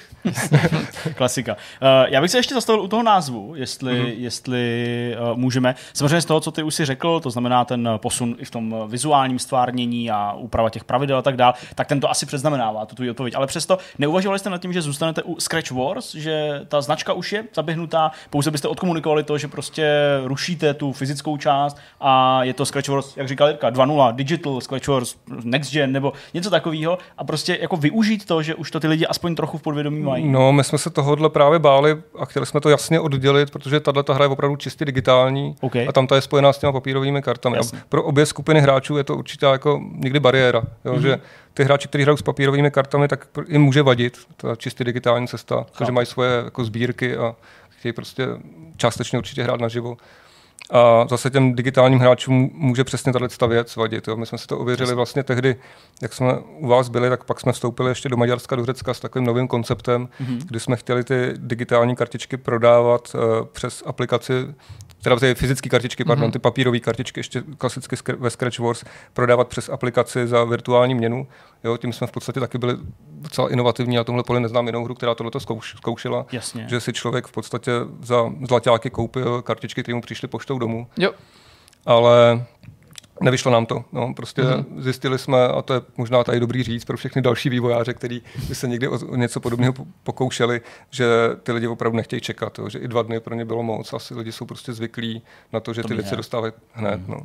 Několikrát tady padla zmínka o Scratch Wars, přímo se nabízí otázka, co je vlastně teda s tím tím titulem. Z kontextu se mi teda teďka zdálo, že to není hra, která by byla zrušená, ale která pro ty existující hráče bude nadále k dispozici, akorát se nebude rozvíjet. Přesně, v tuhle chvíli nemůžeme prostě z kapacitních důvodů tu hru rozvíjet, kdybychom jako dál chtěli, protože ta základna hráčů tady pořád je, i když ji třeba přestali hrát nějakou dobu, nebo přestali hrát spoustu dětí, tak pořád je tady jako dost lidí, který to má rádo a nechcem jim tu radost zkazit tím, že tu hru zavřem. Ale nejsme schopni prostě ji dál rozvíjet v tuhle chvíli. No. Hmm. Takže čekáme na to, jestli se nám podaří uspět s touhle hrou, aby jsme do ní jako znova mohli jako něco zainvestovat a třeba udělat další edici, na kterou se hodně lidí ptá, ale už, to, už víme v tuhle chvíli, že to zůstane jako hrou pro Československo a pravděpodobně se jako nikdy nerozšíří dál. A to hlavně z hlediska toho, že prostě hračkové firmy nebo distributorské firmy v tuhle chvíli nebudou mít o tenhle koncept zájem. Mm-hmm. Je pro ně moc drahý a složitý a riskantní na tuhle dobu. Mm-hmm. No, to jsou zajímavé informace, nepochybně. Uh, nicméně pojďme se přesunout teda ke Scratch mm-hmm. Lords, uh, té vaší aktuální hře, digitální hře. Uh, můžeš vystihnout nějaký hlavní rysy právě v čem se třeba liší oproti Scratch Wars? Tak eh, kromě té grafiky, která Jasně, je prostě na první pohled nejvíc vidět a na který si myslím, že opravdu se naši grafici jako vyřádili a investovali do toho ohromné množství času. Prostě hmm. a já jsem, proto říkám to, protože jsem jako svým způsobem dojatý, že to jako zvládli jako v takovém čase tak velký úkol. Za jak dlouho to zvládli No v podstatě jako za čtyři měsíce. Ty, jo. Jakože na začátku jsem si říkal, jako, že to není možné, ale dal jsem jim důvěru a nakonec to zvládli, ale teda se spoustou přes času. No. Hmm. Hmm. Eh, pověz no. nám, my se bavíme o Scratch Lords, jakože to je hotová věc, ale z toho kontextu té naší debaty nemuselo vyplynout, eh, kdy ten titul vlastně si můžou hráči vyzkoušet. My natáčíme v úterý, ale tenhle ten vidcast budou diváci sledovat až v pondělí, z našeho pohledu příští týden. V tu chvíli ta hra už bude k dispozici? Já pevně věřím, no. Mám, jako v podstatě jsme v té úplně poslední fázi, schvalují nám ji na Apple, na Google je schválená a pokud se tam nevyskytne nějaký problém s Applem, tak by tam už měla být k dispozici. A doufám, že už tento týden v podstatě. Hmm. Jak je nastavená monetizace nebo přístupnost k té hře? Uh, ty jsi tady zmínila ty rarity, že? takže hmm. už určitě hráči, kteří uh, znají hry s mikrotransakcemi nebo nějakými takovými věcmi, tak už mohli třeba i trochu zbystřit. Uh, můžeš o tomhle říct trochu víc? Jo, to je další věc, kterou jsme tam vlastně si trošku inspirovali Scratch Wars, nebo je tam vidět ten náš přístup, ano. kdy my jsme k té hře přistupovali jako, jako kdyby jsme vydávali papírové karty, nebo chceme k ní takhle přistupovat. Takže vlastně slibujeme těm hráčům, že budeme vydávat nějaký limitovaný edice hrdinů i zbraní. Mm-hmm. Ty edice jsou svým způsobem vždycky originální, jsou tam nějaké originální prvky. Třeba u zbraní jsou to, jako ty zbraně jsou, prostě nebudou někdy jako znovu použitý. ty modely těch zbraní i vlastně jejich, jejich her, uh, nějaký herní funkce. A, takže vlastně ty karty, jako, jako kdybychom tiskli v podstatě. Mm-hmm. Jo, takže hráč, který se koupí a koupí si je třeba na začátku, tak může spekulovat na to, že prostě ty karty jednou budou mít nějakou větší hodnotu, protože je nikdy nebudeme dotiskovat. Mm-hmm. Jo, Ta, a, no, promiň, mm-hmm. promiň. A vlastně to nás přivedlo i k tomu, že jsme eh, nebo že plánujeme ty karty do budoucna napojit na nějakou jako obchodní platformu, kde si ty lidi budou moct ty karty uh, navzájem obchodovat nebo měnit, mm-hmm. to jako na nich v podstatě. Takže závěsu za tou hrou asi zhruba za měsíc by měla být jakoby webová platforma, kde ty lidi budou moct jednoduše exportovat karty ze svého účtu v apce na tu platformu a tam jim prostě nastavit aukci, cenu. To je hezký. A vedle toho vlastně pro fanoušky jakoby kryptoměn nebo blockchainu jsme připravili i napojení na NFT, takže ty mm-hmm. hráči to budou moct obchodovat ty kartičky i na NFT marketech. To je hezký, to je hezký. Ale, no mm-hmm. pardon, jako ještě tady je vlastně zajímavý říct, že ta inovace v tomhle směru je i ta, že my vlastně těm hráčům dovolíme ty NFT tvořit jako za ně. Jo, že neděláme my jako většina her, kdy prostě oni vymintují nějakou sérii někam, Jasně. ale jsou to oni ty vydavatelé a ty hráči si to kupují od nich. My to vlastně necháme na těch hráčích, když budou chtít, ať si vymintují sami kartičky, které chtějí prodat a mm-hmm. můžou je obchodovat sami za sebe. To je zajímavé. Moje další otázka možná bude trošičku nepříjemná, přesto mm-hmm. zeptat se musím. Z toho, jak mluvíš o Scratch Lords, mám pocit, že je to trochu vabank, je to existenční otázka, úspěch této hry samozřejmě ne, nemusí zabíhat do nějakých nepříjemných detailů nebo, nebo detailů, které jsou jako soukromí, ale pochopil jsem z toho povídání, jedna hra prostě neuspěla vlivem prostě okolností, které semleli prostě spoustu lidí a spoustu společností v celém světě. Vy jste se pokusili rychle nabídnout nějakou alternativu, což je obdivuhodný, že se vám to daří. Jak zásadní ale pro vás ten úspěch? Jako zcela zásadní to můžu říct nepokrytě, protože uh, to, ta hra Scratch Wars opravdu jako ty ty prodeje, tím, že se nepodařilo, nepodařilo dostat za hranice, byli jsme závislí jenom na jedné zemi, tak nám jako opravdu jako radikálně klesly a nej, nejsme schopni udržet, udržet tým jenom ze zisku jakoby z prodeje kartiček. Hmm. A, takže v tuhle chvíli jsme vlastně jeli z úspor nebo jakoby z investice, která nám zbývala. Hmm. A byla neplánovaná, prostě nikdo, nikdo nededikoval ty peníze na předělání hry. Jasně. Takže jsme museli jako snížit tým, zmenšit kanceláře, částečně pracovat že, z domova lidi. Hmm. A opravdu, pokud se tady ta tady ty hře dařit nebude i po finanční stránce, tak uh, bude muset jít do nějakého ještě speciálního režimu. No, hmm. Všechno. Vynaložil jste nějaký eh, speciální úsilí stran třeba marketingu? Protože Mm, chápu, je to prostě nová hra v tom bazénu těch mobilních titulů, které tam prostě jsou. Byť má třeba unikátní prvky, tak jako nemusí být tak viditelná, tak já nevím, tak uh, dokázali jste se třeba napojit nějak blíž třeba na Apple nebo, nebo na, na, na Google s tím, že uh, by třeba to zařadilo do nějakých svých programů, zaujalo je to něco takového? No, zatím ne, protože ta hra teďka vlastně bude měsíc soft launchi, soft launchi v Čechách mm-hmm. a mhm. chceme opravdu testovat, jestli je všechno v pořádku, že je tam Rozumím, spoustu jasně. věcí, které používáme poprvé, nemáme na to žádný hmm. jako, máme na to vlastní vyvinutý nástroje, takže chceme otestovat, že, že je všechno, všechno dobrý. A vlastně pro ten globální launch na ten samozřejmě nemáme peníze, takže chceme, chceme prostě využít nějakého publishera, chceme využít mm-hmm. nějak, nějaký, nějakého partnerství většího a možná to partnerství nám pak bude definovat, jako s kým dalším se budeme spojovat a co Jasně. pro to marketingově budeme dělat. Jasně. Jak jste si mimochodem třeba oťukávali zájem potenciálních hráčů? Já vím, že ve světě mobilních her není výjimkou nebo nějakou raritou, že se třeba i dělají reklamy na jako fiktivní hru nebo budoucí potenciální hru a měří se pak eh, zájem na základě toho, jestli třeba lidi na internetu to proklikávají, zaujme je to. Něco podobného jste zkoušeli nebo třeba no. spíš nějaký úzký fokus testy? Ne, neskoušeli. No. Tam, uh, já jsem slyšel o tomhle trendu, že se to mm-hmm. dělá v těch reklamách jako nemůžu říct, že jsem úplně stoupencem, protože člověk si pak jako neví úplně přesně, jestli zafungovala reklama nebo ta hra. To je pravda. To hmm. sdělení té hry. Souhlas. Že někdy ty reklamy jako dokážou přebít to sdělení, že ta hra vypadá pak ve skutečnosti jinak, nebo se jinak hraje. Jasně. Takže člověk... A naopak skvělá hra může dostat úplně katastrofální reklamu, nebo nefunguje třeba reklama, přesně, ale titul přesně. by mohl být úspěšný. A hrozně těžko se tohle interpretuje jako a ve chvíli, kdy v podstatě my stejně nemáme jinou možnost mm-hmm. a neměli jsme jinou možnost, tak se tímhle tím teďka nemusíme zabývat, hmm. protože na úplně novou hru jako od, od, od nuly nemáme čas ani prostředky a vlastně i tohle byl pro nás jako v podstatě velký výkon, že jsme se nám podařilo tu hru natolik pozměnit, že bude prostě podle nás zajímavá i pro dospělý hráče, hmm, na který teďka v podstatě cílíme. No to je vlastně takový zajímavá věc, já jsem se k tomu chtěl dostat, tak uh, jsme se k tomu dostali takhle přirozeně, uh, že jsi to právě zmínil, teď to zmínil po druhý, uh, že míříte na dospělejší hráče. Uh, provedli jste tam i, kromě té grafiky samozřejmě, nějakou jako změnu, něco, co prostě hmm. třeba jste si řekli, že nemůžeme dát do hry určený, neříkám nutně dětem, ale převážně dětem v případě těch Scratch Wars a tady jste se mohli posunout někam, někam dál? No tak Žádná erotika tam není. ale dobře, chápu. Krve taky tolik nepřibylo, Aha. ale trošku jsme udělali ten systém ještě, ještě košatější uh-huh. i pro tu digitální hru a je tam v podstatě větší důraz na vývoj postavy, na RPG prvky, takže si člověk jako nejen, že si tu postavu jako vylepšuje vlastnosti v různých těch stat, stat, uh-huh. statech, ta, který ta postava má, ale zároveň vlastně si uh, průběhu toho vývoje vybírá kouzla. Mm-hmm. A těch kouzel je obrovské množství, je tam jako spoustu jako stromů těch kouzel.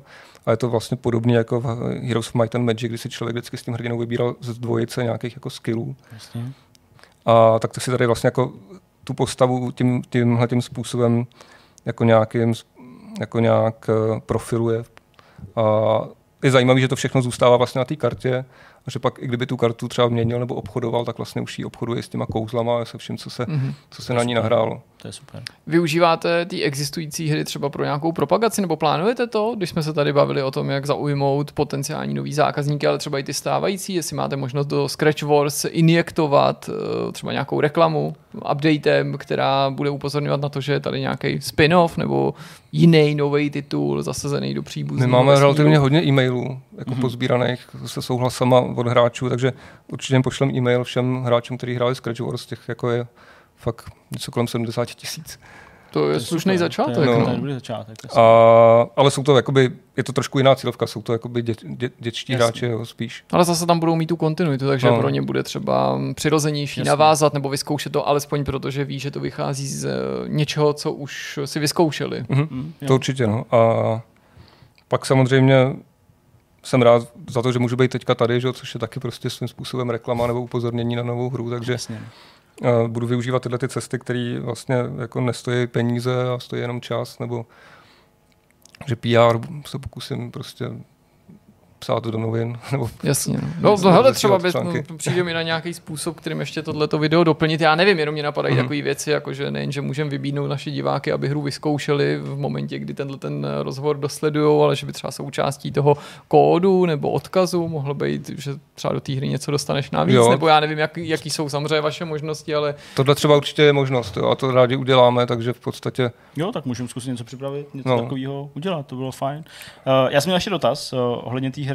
Uh, vy říkáte, že soft launch ne v České republice, i na Slovensku, nebo jenom v České? No, já to, já to beru jako Jasně, já, to, já je, jsem to i chápal, ale no. pro jistotu se ptám. Uh, plánujete s lokalizací, aby to bylo v češtině? V ta, hra? ta čeština zůstává, mm-hmm. to je taková, taková největší vlastně výhoda pro český hráče. To je super, jasně. A potom uh, už to bude jenom v angličtině, už mm. neplánujeme dělat víc verzí. A ten další krok by měl být pak už celosvětový launch, anebo budete si vytipovat jednotlivé regiony, které jsou z pohledu mobilních vývářů nějakým způsobem zajímavý, protože je to taky jako specifický nějaký inkubátor, nebo no, ze kterého se dá něco dovodit. Ještě chceme udělat jako jeden test, eh, protože že u mobilních her se sbírají data a pro ty publishery je důležité, jak to vypadá v, v řečí čísel. Hmm. Jasně, jo. jo takže, takže musíme prostě jim ukázat nějaký pěkný grafy, takže a v Čechách by mohli jakoby to interpretovat tak, že tady máme hru Scratch Wars a že ty data jsou nějakým způsobem ovlivněný nebo mhm. znečištěný mm-hmm. hráčema, který hráli naši předchozí hru, tak musíme jít jako každopádně na jiný trh ještě. Asi si vybereme Polsko nebo nějaký prostě blízký trh, mm-hmm. tady už z toho pohledu, že třeba se tam přesně dá jako udělat nějaký PR, že tam člověk může zajet, nebo prostě dá se s těma lidma líp domluvit. A potom už eh, budeme spolehat na toho partnera, no, na, to, na toho publishera, který nám v podstatě bude definovat, do kterých dalších zemí půjdeme. Ty jsi zmínil toho publishera, to je cesta, kterou se určitě chcete vydat, to znamená s pomocí vydavatele, protože vím, že i vztah vývojářů mobilních her přirozeně jako jakýchkoliv jiných her k tématu toho vydavatele je různý. Někdo se tomu chce za každou cenu vyhnout, někdo říká, ale ve velkém globálním měřítku už dneska bez nějakého silného partnera, který má právě i ty vazby na eh, v společnosti ovládající ty platformy, už neprorazíte. Já chápu, proč to lidi říkají, jako ty vydavatele se v dnešní době berou, berou hodně z toho profitu té firmy a i asi jí dost jako nařizují, co, co ta firma může a nesmí a ty smlouvy jsou asi jako přísný. Ale na druhou stranu zase jako nemáme jinou možnost, hmm. nemáme peníze na marketing v podstatě a pokud eh, že dnešní mobilní hry fungují na, na akvizici uživatelů, který, která prostě stojí dost peněz.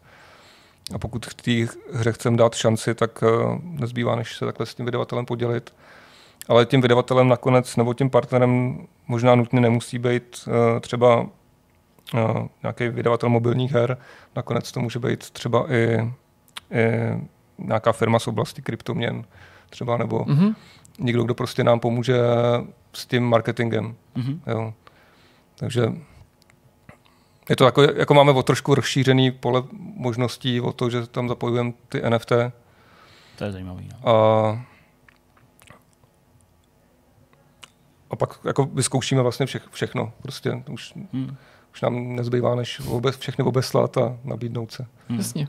Uh, možná ještě jedna z věcí, která mě ještě jako napadla během toho povídání, uh, když teďka jste úplně jako maximálně soustředění na to, abyste udělali tu základ, nebo ten, ten, ten základ otestovali, zjistili, sehnali toho partnera, jak sám mluvíš, máte přesto v hlavách už nějaký plán, uh, když to povede, a rozjede se to, jak to rozšiřovat, jakým směrem. A já teď nepotřebuji slyšet jako, jo, přidáme tam tohle a bude tam DLC a tohle, a ty jsi mluvil o těch kartách, že budete vydávat ty edice a podobně, ale jako nějaký dlouhodobější plán pro tu jako ideální variantu, kdyby se to rozběhlo, tak je tam něco, nebo to zatím ještě fakt necháváte prostě bejt a soustředíte se na ne, to určitě. Tak jako my k té hře přistupujeme od začátku tak, že bychom jako chtěli vědět, kam ji dostat na závěr, takže mm-hmm. vlastně jako máme v hlavách featurey a Jasně a i edice nebo představy, jako kam, kam jí vést. Mm-hmm. No, takže to myslím, že je důležitý právě no. pro ty lidi jako slyšet, že to není nějaká věc, kterou jako teď si tady vyzkoušej, jo, já do ní něco investuju, čas, peníze, to je jedno, jo, a pak prostě oni jako od toho dají ruce pryč, víš, tak jako to byl ne, důvod. No. no. to vůbec, to vůbec, jako nás ta hra nesmírně baví a, a vlastně uh, třeba ty, ten, ta naše grafická sekce už má prostě v hlavě spoustu jako nových edic, které se budou lišit. Já nevím, teďka tam máme jenom hrdiny, tak přibydou ženský hrdinky, přibydou jako jiný rasy. Hmm. A i z hlediska feature tam prostě plánuje dávat questy, prostě nějaký příběhový módy, dungeony. Jako dá se to rozvíjet jako hodně, hodně způsoby. Je samým závěrem něco, co bys chtěl doplnit nad rámec toho, co tady padlo, něco, co bys chtěl ještě vypíchnout na té hře nebo vzkázat našim divákům a připomínám tvým potenciálním zákazníkům, hráčům? No, já bych zase vypíchnul asi úplně stejně, jako jste mi dávali tuhle otázku posledně, aby se lidi nebáli tu hru zkusit, protože ta hra je zdarma, jsme na začátku teďka velmi štědří, protože chceme, aby si ty hráči tu hru spíš užívali, jako neplánujeme vydělávat teďka hned prostě za okamžitě po vydání, takže dáváme těm hráčům teďka do začátku víc peněz, víc všeho na to, aby si tu hru užili, takže já myslím, že je dobrý využít tohohle období. A hojnosti. Hojnosti, přesně. A tu hru si prostě pořádně zapařit. No. Dobrá, tak jo. Tak uh, tolik uh, k hře uh, Scratch Lords. Moc díky za tvůj čas, že jsi za náma dorazil, že jsme si mohli popovídat o té evoluci Scratch Wars a bohužel teda o těch nepříjemnostech, které se s tím zákonitě pojily, ale všechno asi jako špatný může být pro něco dobrý, tak my držíme celému týmu, týmu pěsti, ať se to podaří, budeme Scratch Lords sledovat a doufám, že třeba do budoucna vymyslíme nějaký zajímavé věci. Moc díky. Taky moc díky. Po rozhovoru s Jirkou Mikolášem je na čase uzavřít vidcast, jak to víme nejlíp, hezky zašpuntovat myšmašem. Nejlepší závěr, který může. Odšpuntovat může. Jo, takhle to je pravda. To, je, to konečně začíná Vortex. konečně jsme tady. Konečně Pro někoho vítejte u Vortex, přesně. No a samozřejmě obligátní otázka, kterou asi začnu teďka u Jirky, protože už má rozsvícený telefon, nerad bych, aby zasnul. Tak Pohodě. Jirko, co jsi zažil a viděl za uplynulý týden, a nejenom ten týden, vlastně no. klidně další, minulý dva týdny, možná tři, do toho. Hele, překvapivě toho nebylo tak moc. Já jsem si původně myslel, když jsme zrušili na poslední chvíli natáčení toho posledního vidcastu, hergo, teď já mám nějaký typy a pak uplynou nějaký týdny a to budu mít další typy, že to bude vypadat jako takový ty první povánoční vidcasty, kdy prostě viděl jsem 250 filmů, ale překvapivě nakonec jsem příliš ten repertoár nerozšířil. A mám jedinou věc, kterou bych doporučil, ne snad, že by to byla jediná věc, kterou jsem viděl, která podle mě stojí za doporučení a to je nová sezóna, nová řada eh, dokumentární série Filmy našeho dětství, která je k dispozici na Netflixu už nějaký ten týden, takže předpokládám, že pro drtivou z vás, většinu z vás to nebude žádná velká novinka. Jsi to vzal. Jo, no tak aspoň si o tom můžeme popovídat. Tentokrát se zaměřuje na filmy Pretty Woman, Návrat do budoucnosti, Jurský park a Forrest Gump. Mm. A musím říct, že se mi to líbilo snad ještě víc než ten eh, předchozí výběr, Byť i s tím jsem byl nadmíru spokojený, třeba sám doma. A ten Dirty Dancing, uh, Hříšňák. No, Hříšňák to byl ten highlight ten můj, to je pravda, ten byl fakt dobrý. Trochu je zvláštní, že každý ten díl, každá ta epizoda je pojatá trošičku jiným způsobem Jasně. a i uh, to zahrnutí a zapojení těch aktérů se doslyší, že někdy tam máš, že tam vystupují i ty herci, Jasně. někdy jenom herci ve vedlejších rolích, nikdy skoro žádný herci a je to spíš o tom produkčním týmu. Já chápu, že to je asi podřízený nejrůznějším okolnostem a možnostem. teďka kromě jiného asi i možnostem, které jsou daný tím, tím covidem a tou pandemí, ale fakt jsem si to moc užil, i když vždycky je pro mě takový zvláštní, že když si to pouštím, tak pochopitelně, nebo pochopitelně, no možná ne pochopitelně, ale já to mám prostě tak, že to, že to nesleduju chronologicky, ale že začínám těma filmama, který mám rád mm-hmm. a odstrkuju do pozadí, ty, který mě tolik nezajímají, což ale z toho dělá právě ten dobrý dokument, že nakonec častokrát můžu konstatovat, líbil se mi i tenhle příběh, byť ten film třeba nemám rád. A musím říct, že z tohohle výběru já mm-hmm. opravdu jako nejsem fanouškem filmů Forest Gump a Jurský park, ne v takovém tom smyslu, jako že bych je nenáviděl nebo něco podobného. Oba jsem viděl párkrát, nechci říkat mnohokrát, ale skutečně víc než jednou. Na Evropském parku jsem byl třeba v kině, na Mátkou, na Forestu Gumpovi vlastně možná skoro okolností taky, určitě jsme ho měli pak jako na DVD a viděl jsem to xkrát, ale ani jeden ten film nemám moc rád a přesto mě zaujaly ty jejich příběhy. Pretty Woman a návrat do budoucnosti, to se mi líbilo samozřejmě mnohem víc.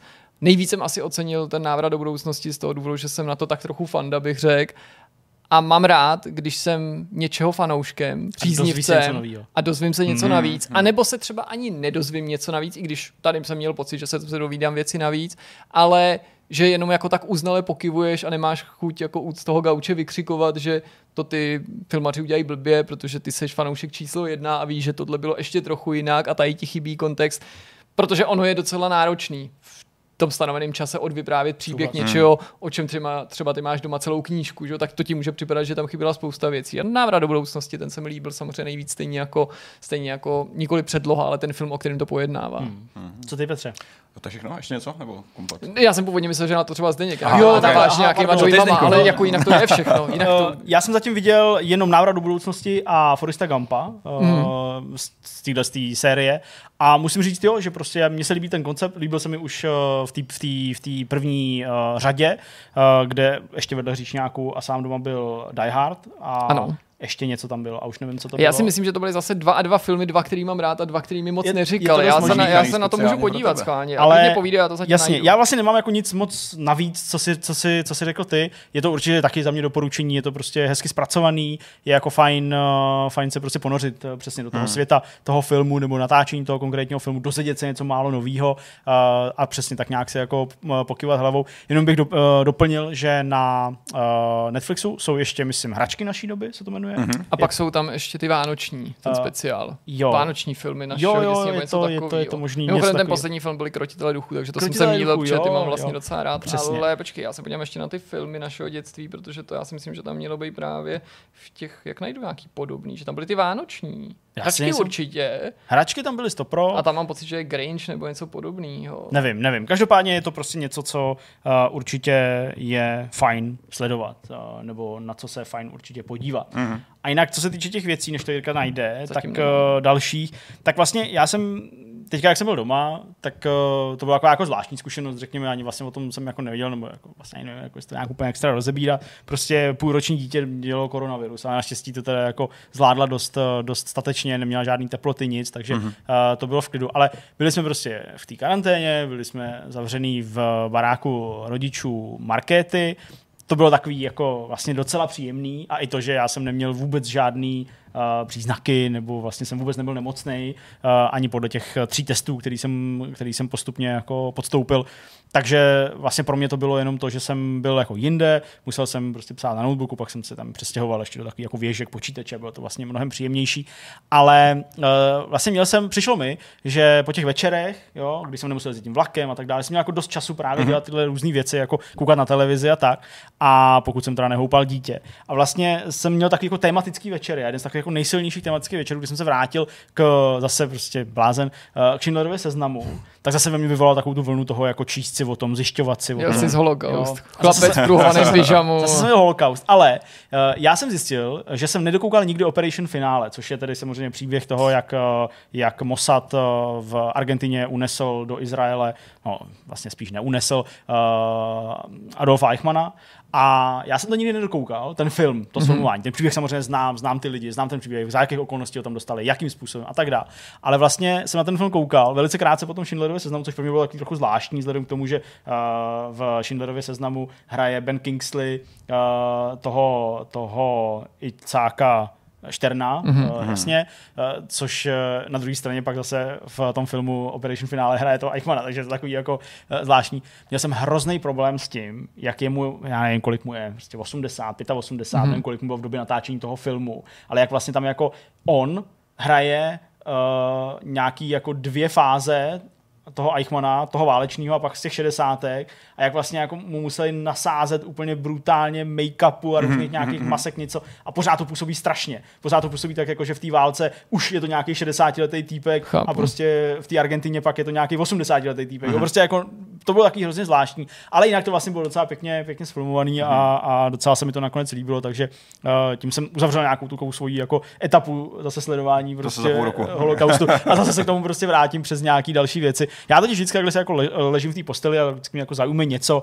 začtu se prostě do nějakého jako skutečného příběhu, jo, pak, jo. pak zjišťuju, jestli to má nějaký jako nějaký jako filmy a tak. No a druhá taková vlna, ale zase to není nic objevného, nicméně vlastně jako doporučuji v nějakém kombu, tak uh, Markéta poprvé četla do uší, poslouchala 1984. Jo? Čet, myslím, jak četla do uší. Jako četla to do uší. uh, zase knihu, kterou samozřejmě znám a četl jsem ji asi třikrát, čtyřikrát, takže vlastně pro mě jako nic nového. Ale navázali jsme na to filmama, který taky ona nikdy neviděla. Jo? Třeba Equilibrium. Že? Jako, to je eh, super věc, film. která je... Super Bčko. To je s Christian Balem. Christian je to, Bale, vypadá to jako, jako Matrix, ale je to dystopický svět. Přesně. Vlastně právě taky inspirovaný. Tak, prostě, velmi inspirovaný bych řekl. Fahrenheitem, Fahrenheitem 84 a tak. Takže to bylo dobrý. A V for Vendetta, Uh, což samozřejmě není úplně jako takhle dystopický ve smyslu toho, že by jako tam byli lidi, kteří prostě uh, sled, jsou sledovaní velkým bratrem a mají zakázáno uh, cítit, ale taky je to samozřejmě o nějaký represi a o, o nějaký snaze vzdorovat a tak dál. Tak uh, to byl vlastně další věc, uh, kterou jsem uh, pak viděl sám, protože Markéta spala s dítětem a taky jsem to vlastně jako hrozně užil. Hmm. A bylo to vlastně taky jako, jako příjemný pak za sebe se tříst někdy ráno, když svítí sluníčko, že vlastně si uvědomí, že jako žádná dystopie se nekoná, jo, jo, jo, všechno jo. je v pohodě. a jediný, v pohodě. jediný, co mě dneska první den v práci po koroně zase vrátilo na zem, bylo, Markétě jsem to psal, jenom jako dobrý den plus 15 minut. Děkujeme. Klasická hláška. Klasická hláška z vlaku. Spoždění, přesně tak. A jinak jinak asi toho bylo víc, jako sledování olympiády a, a sázení a tak dál, ale mm, to prostě už bych tady jako uh, ten svůj čas úplně přepálil. Sázení je super. Tak já. A já jsem vyřešil zásadní věc ve svém životě, můj problém, a jsem vystěhovaný. Jo. A už dokonce bydlím v jiném bytě, teda nevím, že jsem vystěhovaný, už jsem už, už, už pátý, pátou noc už spím v novém. A ty je to úplně neuvěřitelné, jsem zapomněl, jaký to je bydlet v baráku, kde nebydlí vlkodlaci, ale normální lidi, kteří jsou úplně v klidu. A je to, ty je to... Ale do, nebudeš mít už historky. A no, oni nějaký přijdou určitě, zase ty vinohrady skýtají jako spoustu jiných možností, když ti třeba pod oknama řvou nějaký jako ožralý prasata celou z baru a tak, ale to bylo naštěstí zatím jenom jednou a stačilo jenom samozřejmě vyběhnout se. No pak si si uvědomil, že jsi to ty a vlastně nejsi nahoře, ale jsi dole a jsme ještě na svý prázdný okno. Ale přestěhovaný bylo to vlastně hrozně rychlý a jednoduchý. Uh, ty, ty dva pánové, co mě stěhovali, tak to měli za hodinu až čtvrt, jsem měřil hodinu až čtvrt, trvalo naložit moje věci, které já jsem teda už měl zabalený v krabicích, takže to jsem to hodně urychlil. Ale hodinu až čtvrt všechny velké sedačky, všechno to obalit, naházet do kamionu, převíst a tady vyložit. Hodina až čtvrt. To zní jako, že tě stěhoval doktor Radosta v rámci akce Kulovej blesk, všechno Hele, bylo zmáknutý, bylo to jenom dobře. ten, se kterým se střídal, umřel, takže se museli hodit Nic do jsem, nic jsem nestratil, nic není omlácený, všechno bylo jako velmi profesionální, takže až jako překvapivě, A překvapivě. oni to dobrý. i rozmontovali třeba? Ty věci? Ne, ne, ne, to můžu ale udělat. Já jsem to jenom jako nebylo co montovat, tak jsem si všechno rozdělal, že gauč mám na tři díly, ten nejde už jako dál rozebrat. Mhm. Mm-hmm. Všechny malé věci jsem naházal do krabic, ty velký se prostě vzali a odnesli jako v rukách. A je hrozně super vidět lidi, kteří jako už to dělají dlouho a mají to jako už vědí, jak co otočit, jak co někam naklopit, jak co jako chytit, aby to prostě fungovalo dobře. A viděl jsem sama Bridgese, protože přišel pán, který měl na sobě samozřejmě popruhy, čtyři krabice na zádech, taky jsem mu to kinkl na to hlavou a říkal, ty už vidím, jak tam mačká tu L2, R2, aby to jako vyrovnal. A když se doštípal venku, když jsem pak začal, jak zacinkalo, jak zacinkalo nádobí na chodbě a říkám, uf, tak možná asi jako někde Si mu upadnu. měl poradit, nechcete hodit třeba most nebo lano. Nebo No, přesně, já jsem chtěl tam, takže bříkve po ulici a tak, ale všechno to proběhlo velmi dobře, takže dobrý. Teďka vybírám ložnici, protože jsem nějaký starý nábytek, který jsem si přivez tehdy ze severu před deseti lety, říkám, už asi nechci tahat sebou jako do nového, tak si vybírám novou ložnici, nový záclony, nový, nový všechno a je takový jako fajn, fajn si to, To taky jako dělám užít. teďka, ale to Taky? je úplně jiná, jiná věc. Ok. Jako, já teďka jsem eh, napojený v koupelnách a v kuchyních a zjistil jsem, že, zjistil jsem, že všechny koupelny, které se mi líbí, nebo jako ty prvky těch koupeln, tak uh, jsou z toho katalogu na konci, kde už to jsou úrovně design, top a luxus, nebo něco takového. Takže všechny ty věci jako standard nebo medium nebo něco, tak to je úplně jako, to se Ceny mi, jsou to se mi top- vůbec nelíbí top prostě. luxus. A, no, no. Hezký věci jsou drahý, obecně tak prostě Jsou, bývá, Přesně to no. jsem chtěl říct. to- Po podivu je. to fakt funguje. Málo kdy člověk najde něco opravdu pěkného, co by zároveň bylo levný. Jako, já nevím, jak to ty firmy no. dělají. Prostě to platí ale o všem, jo? třeba i já nevím o sjezdových lyžích. Jo. Oni ty firmy prostě si nechají nakreslit nějaký obrázky každý rok a ty nejhezčí obrázky, ty vole, prostě použijou pardon, prostě- ale fakt dají jenom na ty nejdražší No lyže. jasně. Tenisové rakety to tež. Teďka jedeme jako dost v golfu, celá rodina. Skrz Mario Golf jsme se do toho úplně plně vrátili, jo? prostě Madlenka nás prostě jako Tiger Vegas. Všude na všech těch, jak začít s golfem, se dočtete, jak jako golf je levný, jo, že to je předsudek, že to je drahý. Tak levný je jenom, když chcete chodit v hadrech prostě z toho, jak se to jmenuje, ten, ten, ten sport s tím modrým logem. Sportissimo. Ne, právě takový ten, ten, ten jiný, jak, jak je to teďka úplně všude. Decathlon. Decathlon. Decathlon, okay. Což můžu říct, ne protože pohrdám lidma, co nosí Decathlon, ale protože my máme z Decathlonu spoustu věcí, že jo? Taky máme z A i tak, spoustu I tak je to drahý, že jo? Když jsem tam odehdá dojel a zjistil jsem, že ty nejlevnější bagy jsou jako vyprodaný, tak prostě se mě úplně zmocnila prostě panika, že jo? Protože jsme to furt nosili v takových těch igelitkách jako ty Byla- takový byla retardi, tašky. takže jsme podle toho taky vypadali, jo? Když jsme se dovalili na to hřiště, prostě pozor, přijela honorace, má to v igelitkách, on já jsem viděl nějakou seniorku, která konce přijela MHDčkem, a to už jsem měl ten bag, tak jsem si říkal, Loser. Dobrý den, kolegyně, No, ale vy ještě nevíte to, jako to nebude procházet většině s tou, s tou igelitkou, no, takže tak prostě. Hadry, tak, no. prostě všechno, Všechno všechno drahý, fakt komplikované. všechno A navíc je to mimochodem teda totálně v tom Decathlonu vyprodaný, takže jestli mě poslouchá někdo z Decathlonu, jo, vlastně bych chtěl, abyste ten sortiment doplnili, protože už to trvá jen třeba několikátý týden, jo, že mi tam paní říkala, no není, je to úplně vybraný, že jo, prostě lidi nikam nemůžou, hřiště je to jedno z mála, takhle jsme to přesně říkali, aspoň vytáhneme paty, sport, zároveň budeme venku a nemusíš tam nosit prostě respirátor, no tak to prostě, jo, vlezeš prostě do Decathlonu, tam je to úplně vymetený. Teď jsme byli minulý víkend něco schánět jinýho, jsme byli na Zličíně, jsem říkal, hele, tady je taky Decathlon, bys tam mohl podívat, jděte napřed, já tam mrknu, jsi tam vyjel a tam měli, víš co? Hovno. Tři míčky, vole. To bylo jediný, co tam měli. Tam fakt nebyly bagy, hole, boty, trika, tam nebylo nic, jo. To bylo prostě za to, kdyby si chtěl třeba, já nevím, věci na šerm, bez problému. Pohoda. Kvanta. To Prostě. teďka nebude právě, protože šupenička... Teď se to přesně, jo, teď se to jo, zase jo, zlomí, jo, jo, protože, se to zlomí, ale prostě to je jinak boží, že tam mají i tyhle ty prostě ne obskurní sporty, nic proti šermu nebo jakýmkoliv jinému sportu, ale sporty, který by zrovna neoznačil za mainstream, jak tom tam mají úplně jako kolosální výběry, ale gol vybraný. Za mě hotovo. Já jsem bydlím, prodám skříně, vybírám nové věci. A to je všechno. Dobrá, no tak jo, tak jsme na konci tohohle z toho jubilejního 180. vidcastu, na který jste si museli pořádně počkat, ale na ty nejlepší věci si musíte vždycky počkat. A my děkujeme za vaši pozornost, uvidíme se za týden. Možná vlastně ne. To ještě musíme vymyslet. Ještě musíme Jsem myslel, myslet. tak možná se neuvidíme za Uh, týden. uvidíme se prostě, až se uvidíme, ale jinak uh, u všech ostatních videí je na webu, jako vždycky. Čau. Tak se hezky. Ahoj. Čau.